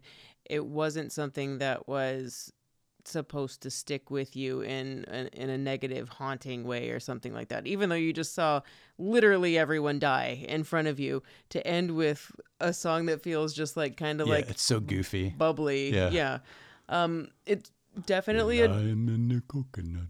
yeah, just like a, a definitely a um, different feeling that you're not expecting, and in some sense, bringing you out of this horribleness that just happened and taking you out of the movie on this bubbly song that reminds you, okay, this was kind of a fun movie to watch. Yeah, It's very uh, reminiscent of uh, the first Evil Dead with the camera smashing on Bruce Campbell's face and it cuts to like this Yeah. like goofy 30s like you know Totally. you come out of something Yeah. so horrific into something that like kind of shocked your system like oh happy music what yeah, that's a great comparison. It does do that. yeah with everything with the music of this movie, it does show you the kind of rhythm and vibe of how you're supposed to feel throughout the film and how the characters um, move throughout the film, their posturing. And there aren't very many instances, I don't think, of using songs that are directly saying or talking about similar action that's happening. It's more just the vibe of that. And I Yeah. like I like that much more so than being so pointed. and it's cool to have a movie that starts with characters talking about music Yeah. and songs you know Yeah. for the whole opening and then have the soundtrack kind of be worked in and have it be music that's really listenable Yeah. So it's easy to forget that uh, Tarantino started as a film festival favorite. All his other movies have had just these huge releases. Um, Tarantino started his career with the Sundance Film Festival, and Sundance had really uh, kind of exploded in the early 90s. In the late 80s, Soderbergh put out Sex, Lies, and Videotape. It was a big hit at the Sundance Film Festival, and that was one of the first movies that showed that if it's an independent film, it doesn't have to look really, really small and look like super low budget. It can be a little bit glossy. And I kind of think Reservoir Dogs sort of fits in that same category. It doesn't look like the smallest budgeted film ever. It doesn't look like something you can make with your friends. It has a name actor in it for starters, a million dollar budget. Reservoir Dogs was a hit at Sundance. Um, that 1992 year that it hit Sundance was a really big year for a lot of movies. Allison Anders had Gas Food Lodging. Alexander Rockwell had In the Soup. They would go on to work with Tarantino on Four Rooms. And two other pretty big and talked about movies that year at Sundance were uh, Gregg Araki's The Living End and Katt Shea's Poison Ivy. That's wild that Poison Ivy played Sundance. I know. After the success of the film festival circuit, it went on to play other festivals, but it had a, uh very, very limited release in the United States. I think it maybe played in like 50 or 60 theaters. Um, in the UK, it had a much wider release and made a lot more money.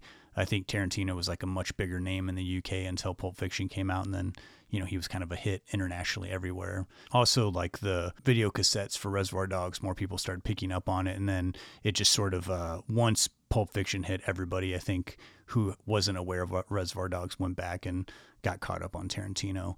Now, outside of being a smash at the Sundance Film Festival and really getting Tarantino some attention with audiences, critically, Reservoir Dogs, for the most part, was reviewed pretty favorably. Some critics, especially uh, Roger Ebert, who pretty much has given Tarantino four stars for every movie he did post Reservoir Dogs, only gave Reservoir Dogs two stars, which is kind of wild to me. He made a couple of decent points, but uh, mostly people who didn't like Reservoir Dogs had a big issue with the violence. Um, there was some walkouts in the movie, including Wes Craven, who notoriously walked out because of the violence. There were some walkouts during the Sundance Film Festival at some of the screenings, but a lot of critics, a lot of people had problems with the ear cutting scene and just a lot of the blood that was in the movie. I was wondering how I would feel about Reservoir Dogs watching it recently, specifically thinking about the violence, because Tarantino's been sort of criticized throughout the years on most of his movies whenever he has like a lot of violence in the film. And it's wild to me because I feel like the violence in Tarantino's movies outside of Reservoir Dogs usually either either peppered with humor or they're done so outrageous it's almost cartoonish.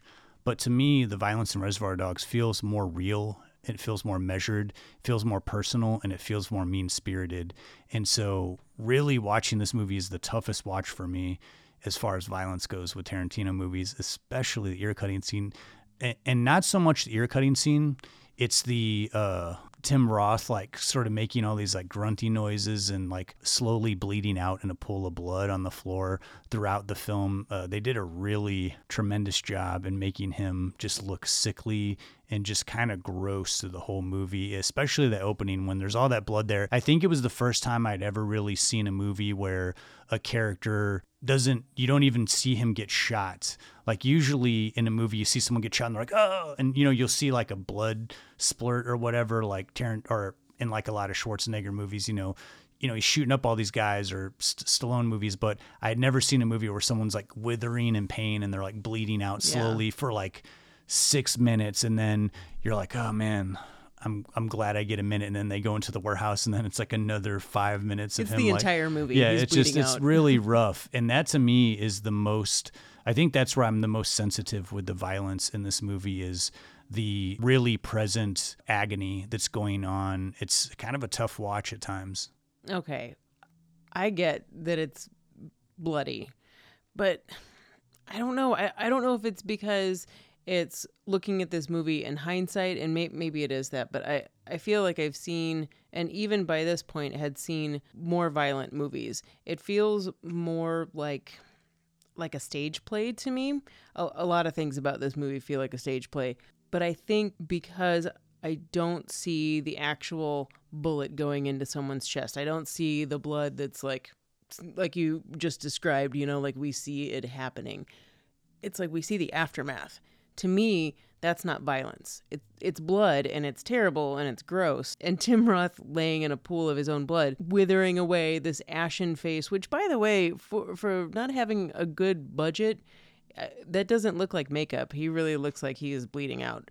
and they had surprisingly good effects on this. Um, Robert Kurtzman and Greg Nicotero did the effects, and they've done pretty much special effects for every horror movie throughout the Yeah. you know late 80s early 90s that that people talk about. And they had a, formed a company together one of the first big special effects companies. Robert kurtzman talked to tarantino and said hey i got this idea for a vampire story. If you write it we'll come in and we'll do the effects for free if you write the script screenplay for this. And that movie ended up being from dusk till dawn that tarantino wrote and starred in directed by robert rodriguez. Now, from Dusk Till Dawn, that to me is much more violent than Reservoir Dogs. I do feel like the cruelty element is certainly there in Reservoir Dogs, but is not the same to me as the excessive use of violence. And like cruelty is awful and emotionally terrible, but it, I guess it's just like the blood just doesn't bother me. Maybe I'm desensitized. Maybe it's like making an agreement with myself that I know I'm going to watch this violent movie and I should expect it, but I'm going to be more bothered by a throat slash or a face getting shot off. I mean, certainly Tarantino's movies get worse, and I don't even mean like the Kill Bill exaggerated violence. Like the Hateful Eight, like there's some faces that are blown off Yeah. in that, and like that's violent to me.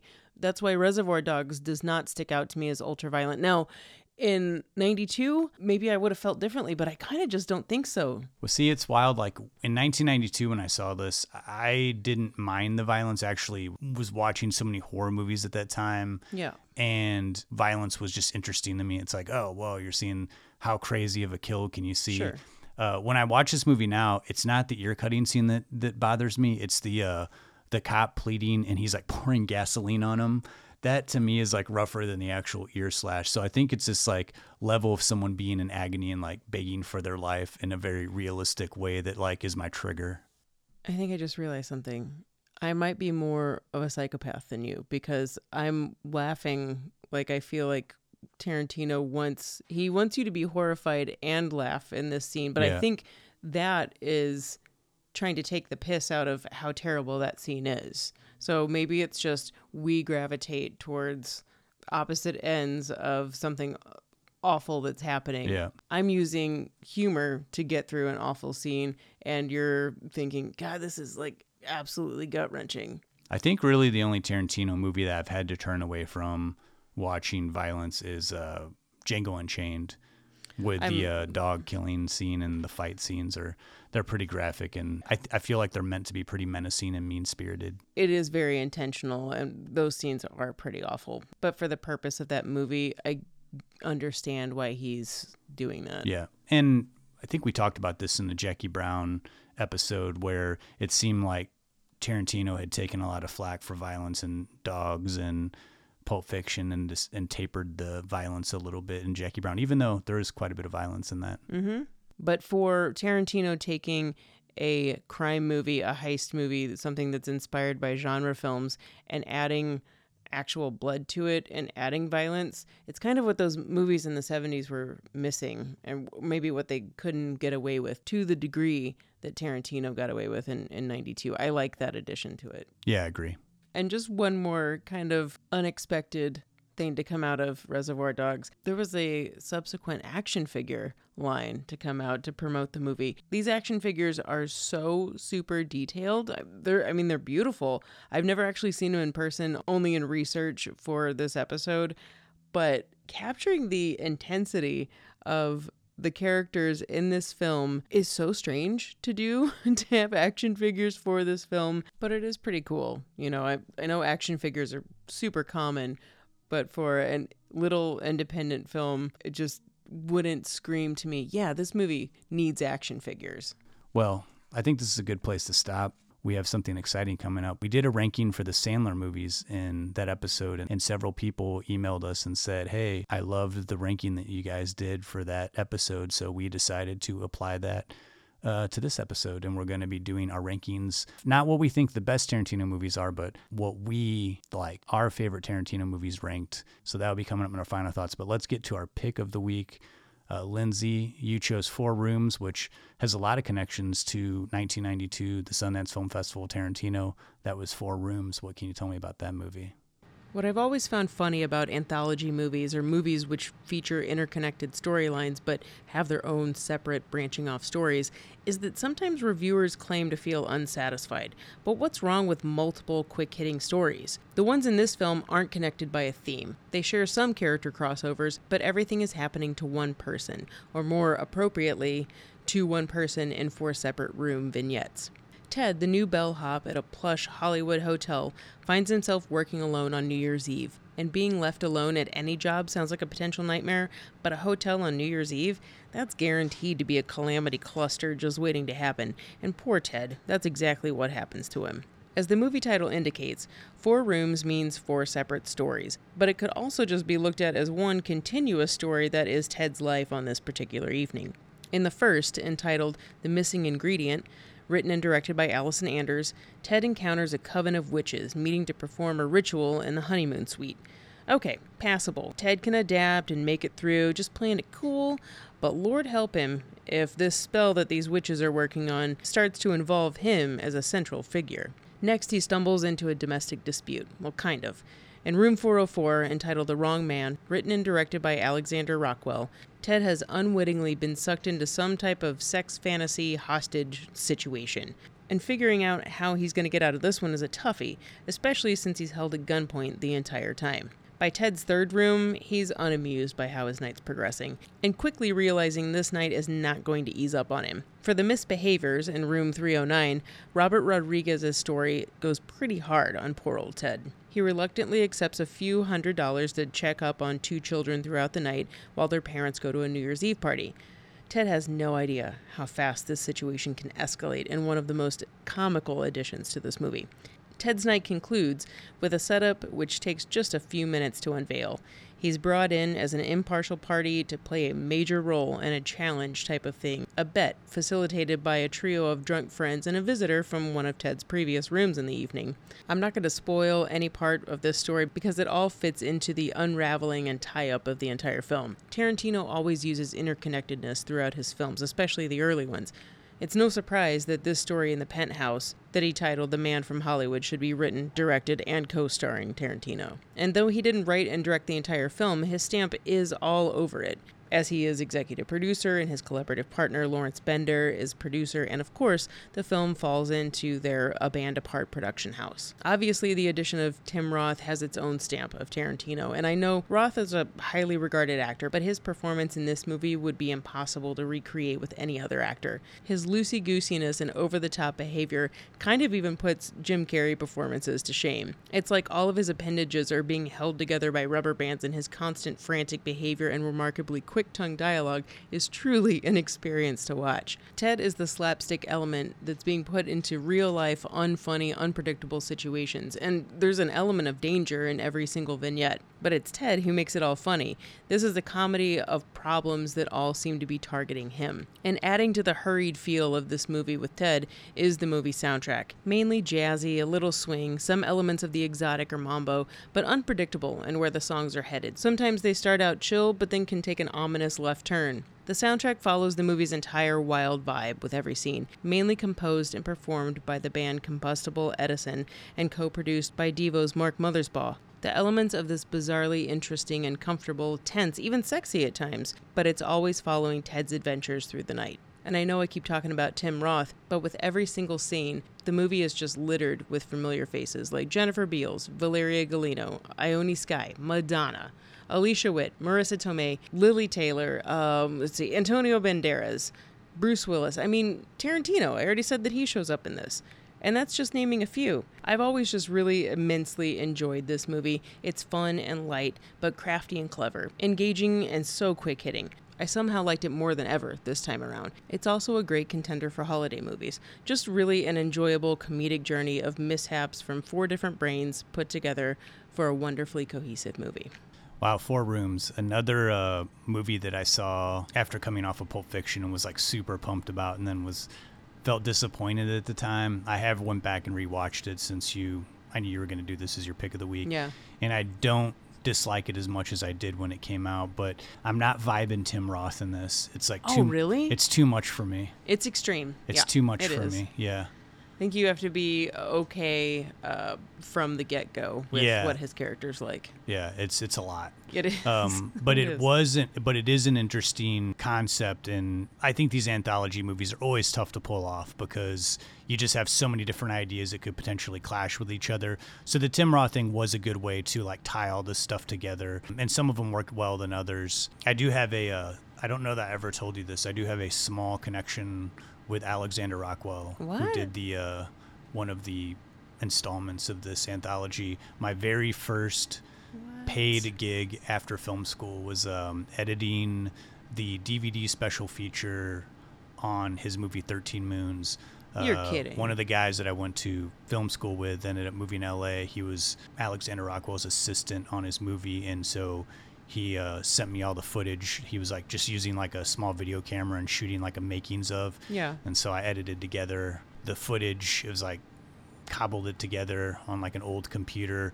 Um, but one of the things that uh, my friend specifically wanted was he was like at the end credits, I want everybody's picture and then their name from scenes of the making of, and it was like Steve Buscemi was in it.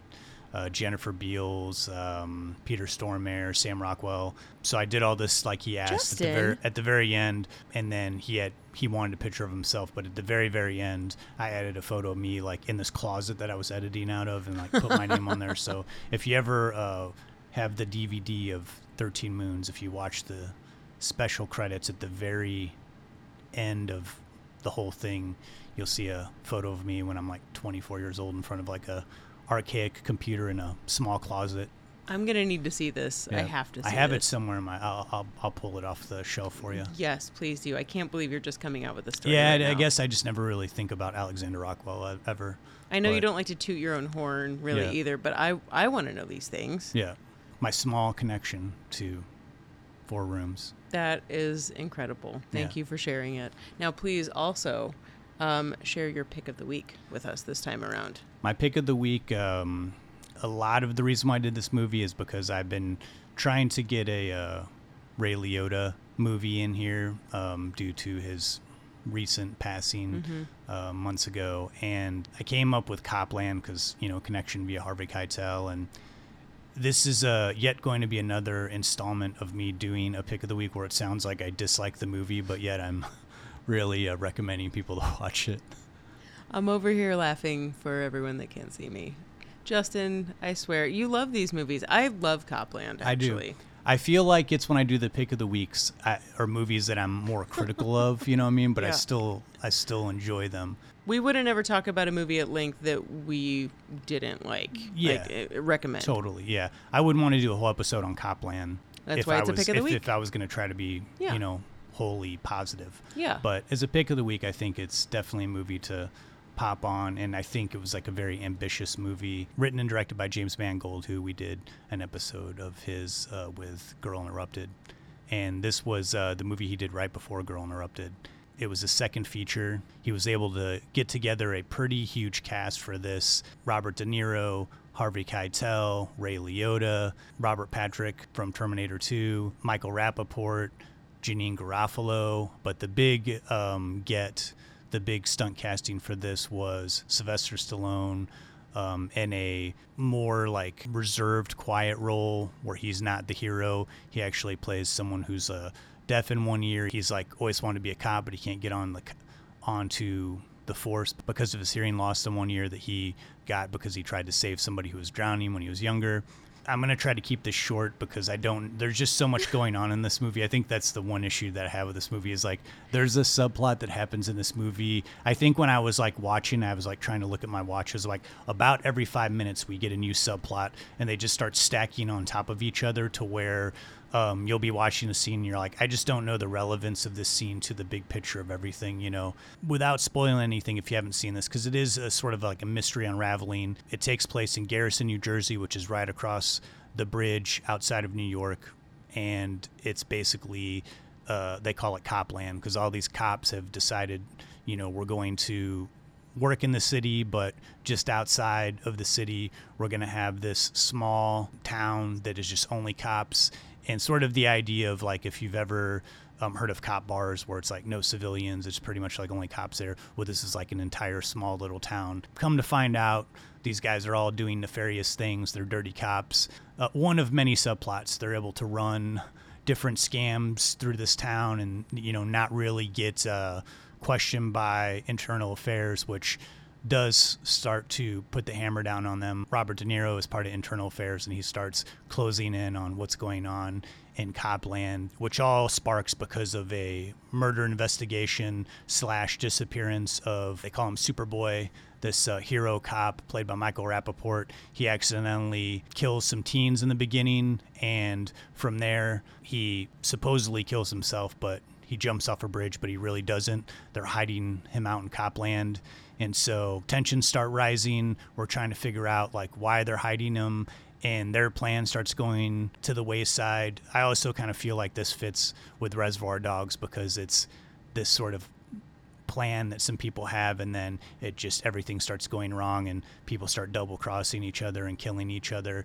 When this movie came out, it was like there was a lot of buzz going on because of the cast and because people were talking about like, oh, you know, Sylvester Stallone is putting in this like performance like how he did with Rocky because he was coming off of like huge blockbuster type actiony movies like Demolition Man, Judge Dredd, Daylight, and so this was the first movie he had done where it just sort of like resting on his acting. And I do think he does a pretty good job. I don't necessarily know that it was warranted to have a character like this um, because it just again adds like another subplot of why he's this way and he has a crush on this woman who he saved and she's married to a cop who's abusive and so many things are going on at once but at the end of the day i think that the reason to watch this movie is for Ray Liotta. This was a movie that I hadn't watched in a long time because I didn't like it that much when it came out. But after Ray Liotta passed, I kind of went on a Ray Liotta binge and watched about like 10 or 15 Ray Liotta movies. And I this one I came back to a couple of times because he's the only character in this movie I think is given like a lot of emotional uh, strain, and he does what Ray Liotta does best. That sort of like coked up. angry sort of like he's passionate he's just like like a live wire the whole time. It's a style of character that he's always been good at, and he can just make his eyes kind of go like bug eyed and crazy. And uh, really is able to make himself like look very unhealthy. Like he's just been up for like five days straight doing cocaine. And I feel like this is like the movie that he harnessed it the most, even more than Henry and Goodfellas. He's in level red in this movie. And so it's really worth watching it for him. Again, I think this was a very ambitious movie, maybe overly ambitious. There's just too much going on. It's almost like if this movie was broken up into a television series, which is like what I think they would do nowadays, it would be much better because they'd spend each episode focusing on one individual character and they wouldn't have to like cross cut so much because it's kind of just nonstop. You don't get too much time to spend on one specific character. So you're almost just like learning information through the whole movie. It is one almost that's better to watch a second time because you have all this information and then you can just kind of watch it for the performances. It's just one of those real tough guy type movies that you don't really see too often. I don't know. It was a great revisit, especially with uh, Ray Liotta. I think he's a presence that will be missed in movies. Um, he had done a lot of work really in the last like 10 years that I wasn't super aware of and started watching some of those uh, movies as well. And then one extra movie I just wanted to mention that Yeah. I went back and watched. I had never seen. I'd always heard of Article 99 with uh, Ray Liotta and Kiefer Sutherland. I saw it on Tubi, and they're like doctors at a VA hospital, and it was actually like pretty decent. And, you know, it's has Yeah. like a TV movie vibe, but pretty solid movie. It's worth a look if you're want to go down a Ray Liotta rabbit hole of movies that you haven't seen. I don't think that's ever a bad idea to do. And Copland really is up there as one of his best movies. And I think that you are right in saying that it's an overly ambitious movie. But I, I think that's what I like about it is that it, it does really try. And I hadn't thought about breaking it up into a mini series, you know, on Netflix or something. Um, but it would totally work as that. Yeah, it almost feels like a movie that needs to be. I normally uh, you you you've heard me say it so many times. It's very rare that I would say this. It's a movie that needs to be longer. Like Oh, there yeah. just needs to be more Yeah. time spent on the development of the characters because you find yourself questioning why some of these guys are making the decisions that they're doing. And I think if there was just like more time for just to have one extra conversation in the scene, it could clear up a lot of things. But it's really a good movie, uh, ripe for discussion if you just want to sit down and talk about a movie with a friend because there are so many things that are going on, and there are things I think that you know you can be critical of, but that will offer up really good discussions on the making of the movie and script writing and all that kind of stuff. Thanks for bringing this one up. Yeah, absolutely. Well, those are our picks of the week: Four Rooms and Copland. Here's your Murray moment.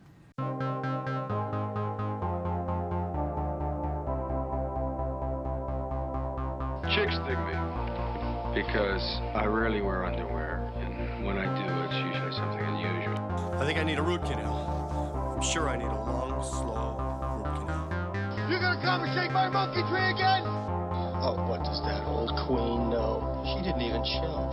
Hmm, hey, this is so scrumptious. Is this hand shut? The flowing robes, the grace, all striking. That was fun.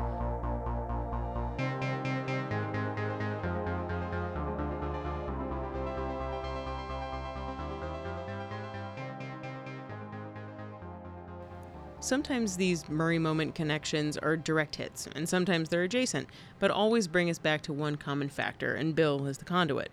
For this one, let's go back to May of 2018 for the celebration of Bob Dylan's 77th birthday, held at New York Town Hall. This birthday also coincided with the 55th anniversary of Dylan's legendary show known as Tomorrow is a Long Time, held at the very same venue. For Dylan's birthday, the entire show from 1963 was recreated, song for song, but this time it was guest after guest, paying tribute to Dylan through performing and singing his songs from that 63 set list. One reason this show was so important was at the time, Dylan was writing his second album, the album which set the stage and framework for his future albums, which were unlike the traditional country style of his first. It's a pretty cool idea, and seems so coincidental that a formative moment in his career should occur on the same day as his birthday, and so many famous faces came out to celebrate this event including Steve Buscemi and Bill Murray. With great pride and mining out the comedy within, Buscemi performed Dylan's Talkin' John Birch Paranoid Blues. And if you didn't know this, this song is the one that got Dylan booted off the Ed Sullivan show.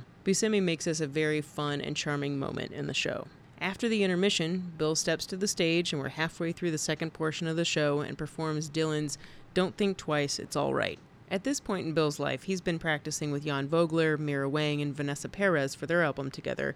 He's done a very Murray Christmas, plus a lifetime of singing whenever the opportunity presented itself. Bill's rendition of this Dylan song is very earnest and in the serious yet semi playful spirit of more recent times.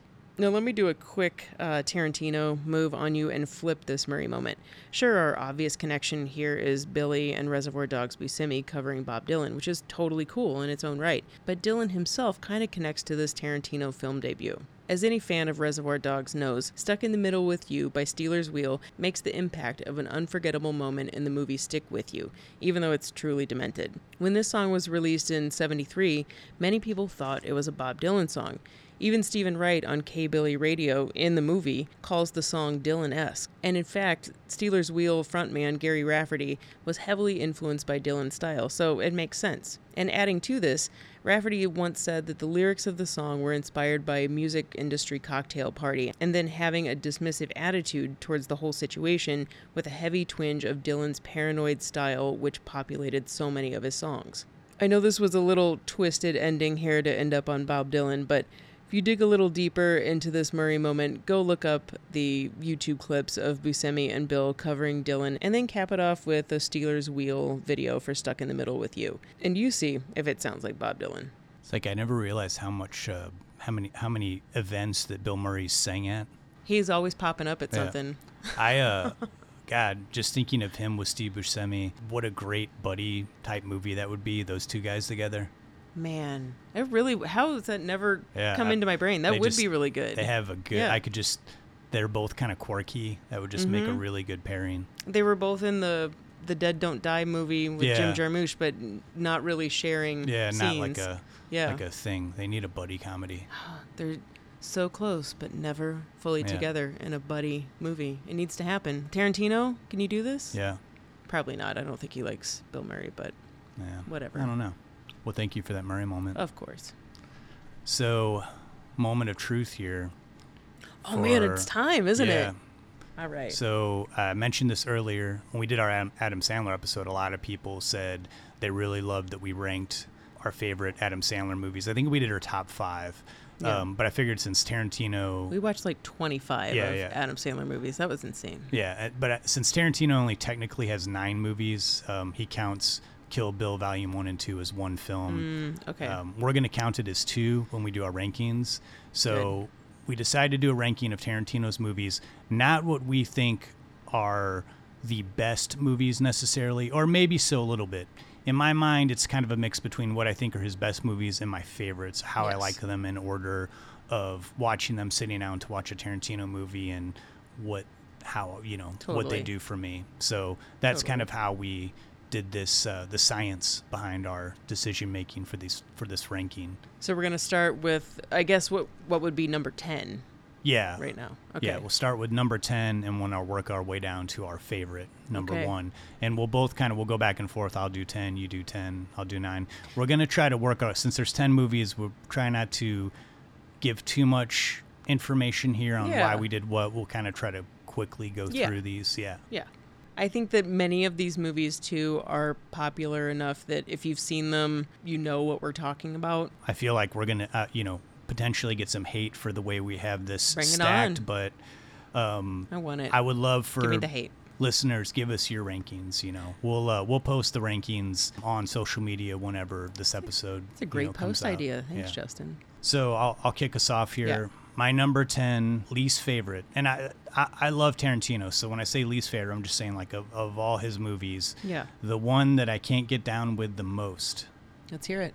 kill bill volume 2 Wow. Interesting. Okay. I honestly believe that you could have just fit everything into just one movie because I feel like a lot of Kill Bill 2 is like 20 minutes of something so that one thing can happen.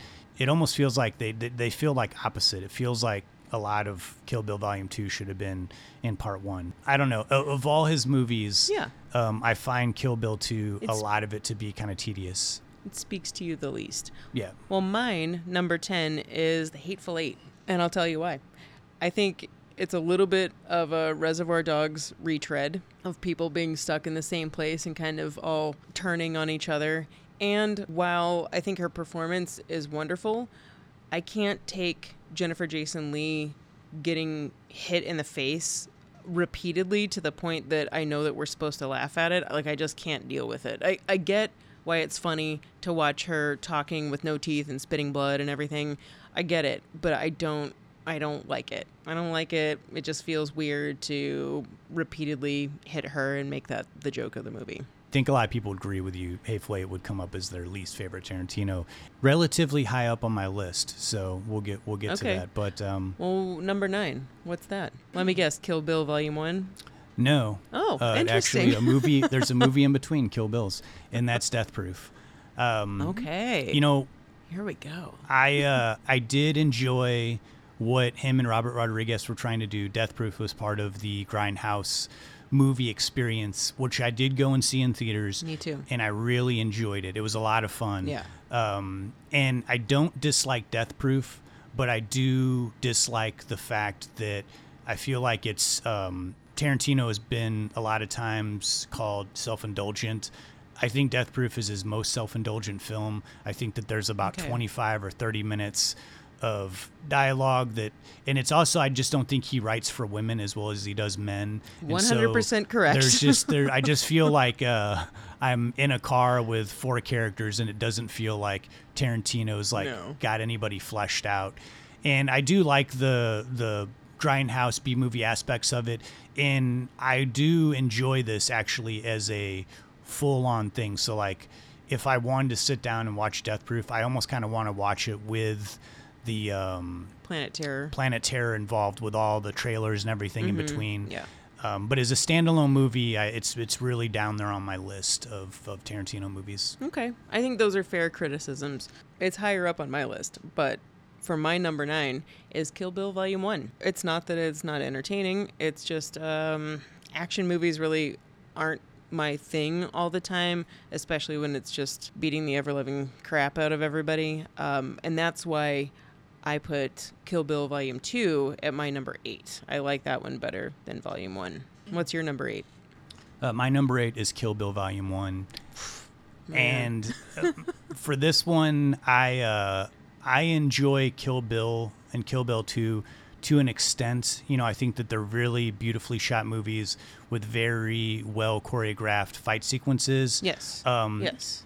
as far as Tarantino pulling from other movies and cultures, I feel like the Kill Bill movies are, are the one where if I'm gonna sit down and watch like a, a kung fu type Mhm. movie, like a martial arts type movie, I want to sit down and watch like a Bruce Lee movie over a movie like Kill Bill. And normally that's not the case. Usually the Tarantino version was the one that I'd prefer more so. You know, I'd rather watch Jackie Brown than Coffy, you know, but that movie keeps Pam Grier. It keeps a lot of the same things, whereas I feel like uh, the Kill Bill movie borrows heavily but doesn't have the same vibe that some of those movies have. Yeah. Yeah, It's see. still though I, I still though appreciate Kill Bill for as I see it in Tarantino's career, it was like that big leap. It's when he started using Robert Richardson as his cinematographer. It's where his movies started really amping themselves up, being more beautifully shot, bigger scope, bigger budgets, and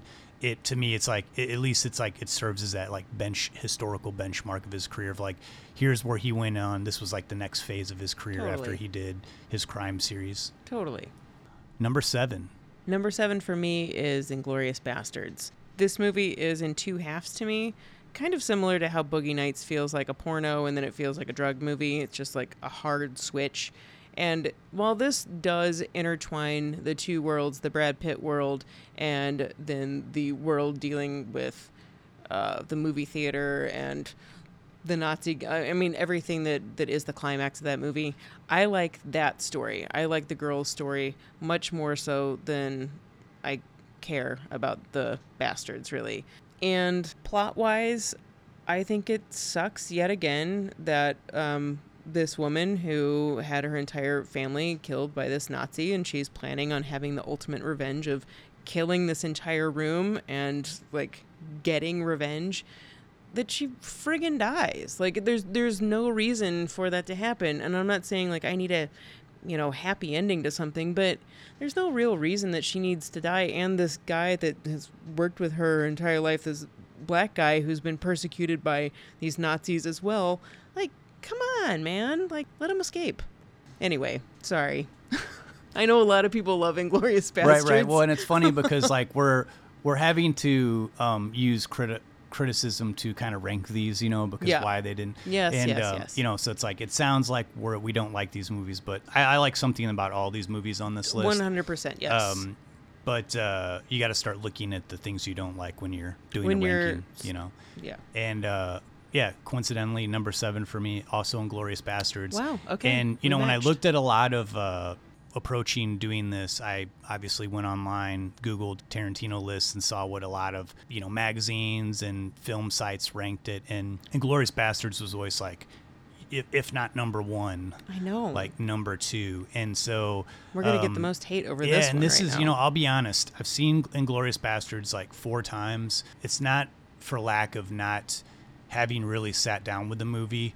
This is the Tarantino movie where I see his progression. I feel like the opening of this movie is like a more mature, skilled filmmaker, but overall I just can't get into this movie. The whole like Inglourious Basterds, the guys that are the Brad Pitt group that are going around killing the Nazis. None of that really excites me. Like it just uh this movie a lot of times um, is more of a turnoff to me than all of his movies. Um, I still had it higher up on my ranks because I do think that uh, it's a more skillfully made and acted film than some of the ones that I put lower on the list. But I would say this is the one that, uh, for some reason, I've ne- even from the first time I saw it in the theater, this is one of his one movie that's always it's the most difficult for me to get into. There is one scene where uh, the female protagonist, Shosanna, is sitting at the table with the uh, main Nazi played by Christoph Waltz, and she realizes, uh, when hearing his voice, that that's the guy that killed her entire family. And she has to hide her true feelings during this and interact with him and not completely freak out. I do really feel that scene's intense emotions. And when he leaves and her release of like that that performance in it um, is really worth um, a, a lot of credit in this movie. The performances in this movie are are really wonderful, and I do think that the movie itself and its storytelling techniques is unique. But that's also not uh, uncommon in a Tarantino movie. Number six, we're working our way up. Man, this is going to be blasphemous. Um, mine's Reservoir Dogs. Wow. Okay. I, am really surprised. I'm Wow. I'm a dick for You're saying like, that. we just did a whole episode on it, but you know what? It didn't even make it. Well, that's halfway. that. I mean, that's that's what we're saying. We don't hate any of these movies. Right. That's all. Yeah. That's all. I get why Reservoir Dogs is extremely important in Tarantino's career. Totally, and it's an enjoyable film. I like it for all the reasons that we've been talking yeah, I'm about. looking it's just through my notes now, all the things that you said good about it earlier in this episode. Yeah, is there's there's only like five sentences. Yeah. Right. You're keeping track like tallies. Yours is like in the two hundreds. I'm like at ten. Yeah. Yeah. Now you know. Well, spe- speaking of hate, uh, my number six is Hateful Eight, and My God, really? yeah. Wow. And here's the thing. Here's my case Judgment- for here's judgment over here. I know seriously. um, my case for Hateful Eight is this: I went and saw it in the theater, and to me, it really I went and saw it in 70 millimeter twice. And I really love the way that this movie was presented. You know, it was this big, epic, old school, big scope type movie. Western. Western. You love your westerns. And I love westerns, yeah. And I love Samuel Jackson more than any other actor that Tarantino uses. And I think that he was able to just go crazy with this character. I find his character very cunning, very nefarious, very funny. And I think that there's a lot of humor in this movie. I think a lot of the uh, jokes really land. Um, I love all the intersecting characters. I love the score to this movie. I love movies that take place during the winter, and I feel like there's only a handful that Yeah. really, really capture that your your totally confined into a, a snowbound situation. This movie really, really plays on my love of the thing, and I think Tarantino is definitely this is like an homage to the thing, Especially with Kurt Russell. Kurt Russell, and I love Kurt Russell in this movie. I love again the old school western vibe, but I also feel like Tarantino. It's his touch, you know, his original touch on um, doing a big western movie. After hearing your description right now, it's not really surprising that that's what you would pick. Okay, so we're halfway home with this list. I also want to take a moment to say, with these rankings, you know, when we do this kind of stuff, if you asked me to rank these movies like six months from now, or if you would have asked me to rank these six months ago, I don't know that these would all be the same. You know, it changes, you know, because sometimes I'll just get like really hyped about a movie because of my mood or something. You know, you sit down and you get wrapped up in the movie and you're like, oh my God, I forgot how good this was, or it's better than anything this director's done. So, it, it changes, but right now I feel very confident about my selections. I love how we're trying to convince the audience that like, look, we don't hate any of these You have movies. to. You have like, to. Like, uh, like, don't don't hate me, man, because I'm gonna put Death Proof at number five, and Justin, you had it at like number negative eleven, right? I just I just want to I wish I could hold up a mirror right now of the of the scoffs that you gave me when I said Hateful Eight number 6 and Death Well, Proof yeah. is your number 5. Death Proof is your halfway home film. Give me a psh. Um, I think Death Proof is entertaining. I think Tarantino does not write women very well, but I'm also not watching Death Proof because of the incredible female characters. I think it's just an entertaining movie about revenge and it's fun at the same time. If anything, the beginning part, the homage aspect um, of it being like a, a callback to very obvious 70s pulp movies of the time, I think it's fun. And the latter half, I mean, you just watch it for Zoe Bell. It's highly entertaining. I love seeing Kurt Russell getting his ass handed to him. It's it's fun and it ends very abruptly. Can I ask, do you like this better as a standalone movie or part of the whole Grindhouse package? You know, I didn't watch them together, but I know that when I did see them in the theater, I thought it was a lot of fun. Maybe so. I don't know. So my halfway home movie, number Mhm. 5, is Reservoir Dogs. Interesting. Here you're giving me crap. Mine You was know, number six. Okay, well, you're at you know, five. I- yeah, Come yeah. on. Well, it, you, you had Death Proof above Reservoir Dogs. Um, so, you know, would we do an entire episode on Death Proof? No, but we did one on Reservoir Dogs, and it it got ranked lower. Um, we should have looked at each other's list before we started this, um, but I'm kind of glad we didn't. With Reservoir Dogs, for me, I think it's always going to go down is one of the best first films of a filmmaker. But I think that over the years, Tarantino's proven himself. He's done so many great films since his first movie.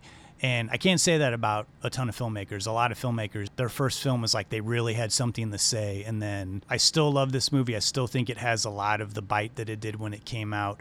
But I just don't think that it is anywhere near as as well made as some of the movies that I have above it on this list. well, what's your number four? My number four is a movie that I just watched this week, fresh in my mind, and Okay. that's Django Unchained. This movie, grow every time I watch this movie, I, I love it more and more. Finally, another one that we agree on. Okay, It's also my number Um, four. I think that Jamie Foxx was like perfect for this role. He's a great leading man for Tarantino. I also think that it's one of the few leading man Tarantino type movies where the dialogue is feeling a little bit more natural. It doesn't get too Tarantino-y. He leaves a lot of that for Christoph Waltz. I know Christoph Waltz was like a breakout actor with Inglourious Basterds, but I love him much more here. That sort of Oh, yeah. um, sardonic humor that he has, I think works so much better in Django. And I also just this movie is a fantastic looking movie. Everything about it is is so well developed. The characters, the story. I think this is the movie that Leonardo DiCaprio should have won the Academy Award for, not The Revenant. This movie, I mean, he brings Yeah. pure evil to this character. Um, and this is, I will say, this is a challenging movie at times to watch. It's Mhm. rougher than a lot of Tarantino's movies, but I do think that in the end, this was like a real big achievement for his movie making. For time purposes, I, I don't think that there's anything that I could add that I, I completely agree with you. I think that this uh, this movie really surprised me on how much I ended up loving it.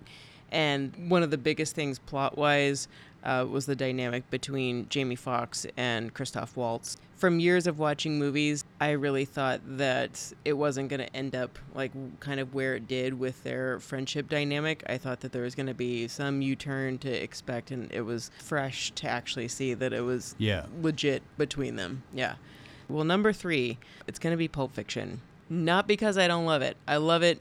It's an epic, wandering journey. It's just, um, I like two of his other movies a little bit more. Understandable. My number three is a movie that we did early in the summer. Interesting. Jackie Brown. Okay. Um, okay. I think I said everything that I could possibly say on that movie in that episode, but it is to me the most non Tarantino type movie, but I also think that it's one of his most mature and well crafted movies as far as like characters and story are concerned. Just has a just a phenomenal cast. Everybody in that movie is just so perfect. I love Jackie Brown. It's one of my life's missions to make everyone that I've ever met watch Jackie Brown. I love it so much. And that's why it is my number two movie of all Tarantino's movies. This these top three were tough. Yeah. Uh, my number two is Pulp Fiction. Wow. Which I wasn't sure where you were going. Okay. Pulp Fiction, I I think, will always be that movie for me that like changed the way I saw movies. Like I saw it in the theater when it came Mhm. out, and um, just kind of really blew me away. And I've I've continued to like the movie. I don't think that it's aged as well as some of his other films. Especially like Jackie Brown, which I think is like aged magnificently. Yeah. But it's always going to be a time capsule of that 90s independent cinema in a voice of a new director, like a new generation type movie.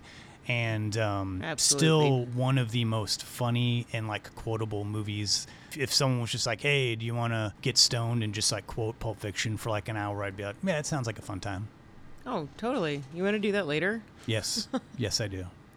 We can do that while we watch what is our number one film. So this is wild. We Yeah. both landed on number. This wasn't I- planned. no, I wasn't sure if this is what it was going to end up like. so but yeah. by process of elimination, I'm sure most everybody can conclude that our number one is Once Upon a Time in Hollywood, a Yeah. poster that's uh, directly behind you, hanging up on my wall. It sure is, and Tarantino's most recent film.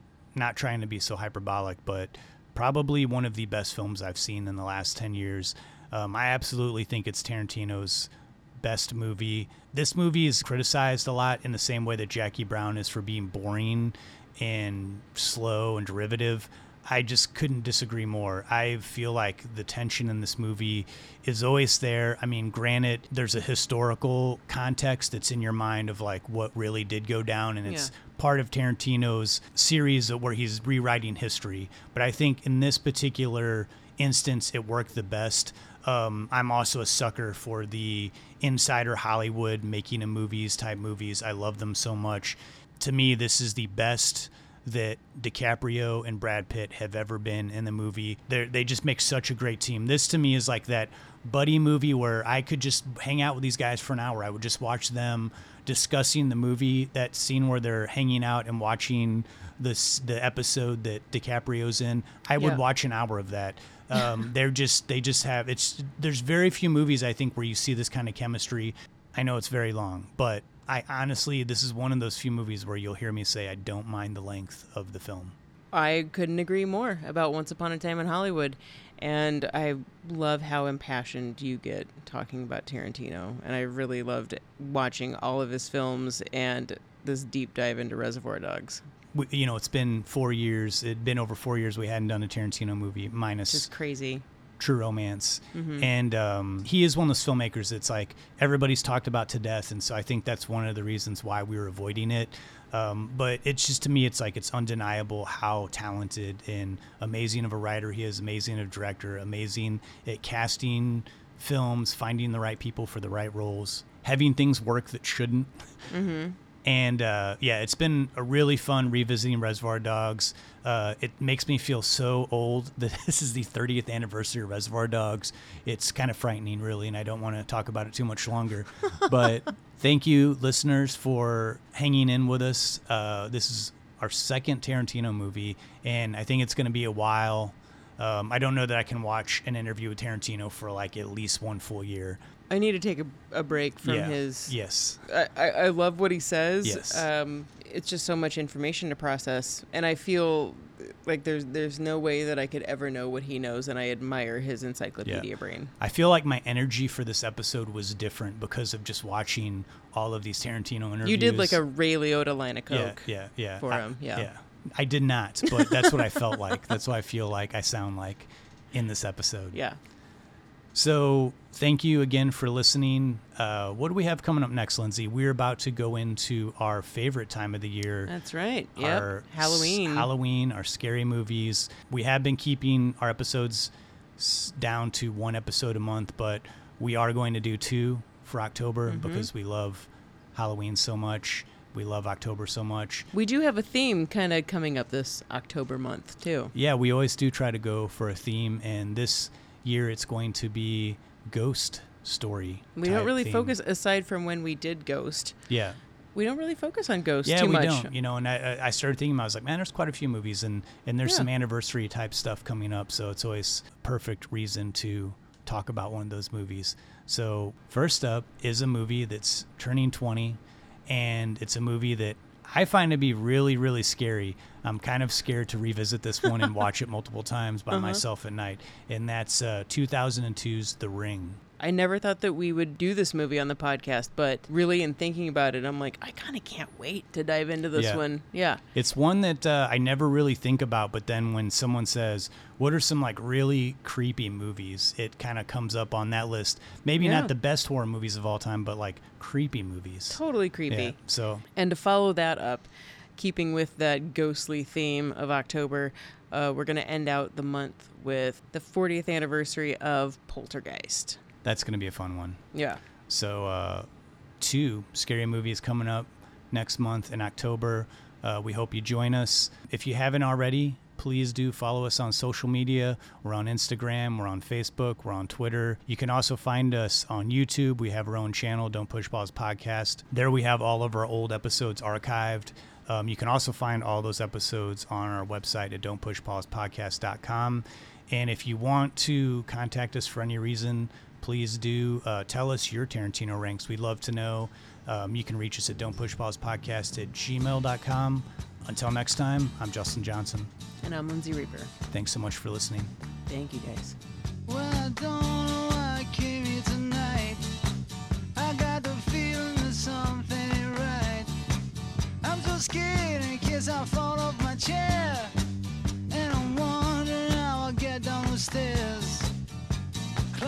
Jokers to the left of me, jokers to the right. Here I am, stuck in the middle with you. Yes, I'm stuck in the middle with you. And I'm wondering what it is I should do. It's so hard to keep the smile from my face. Losing control, yeah.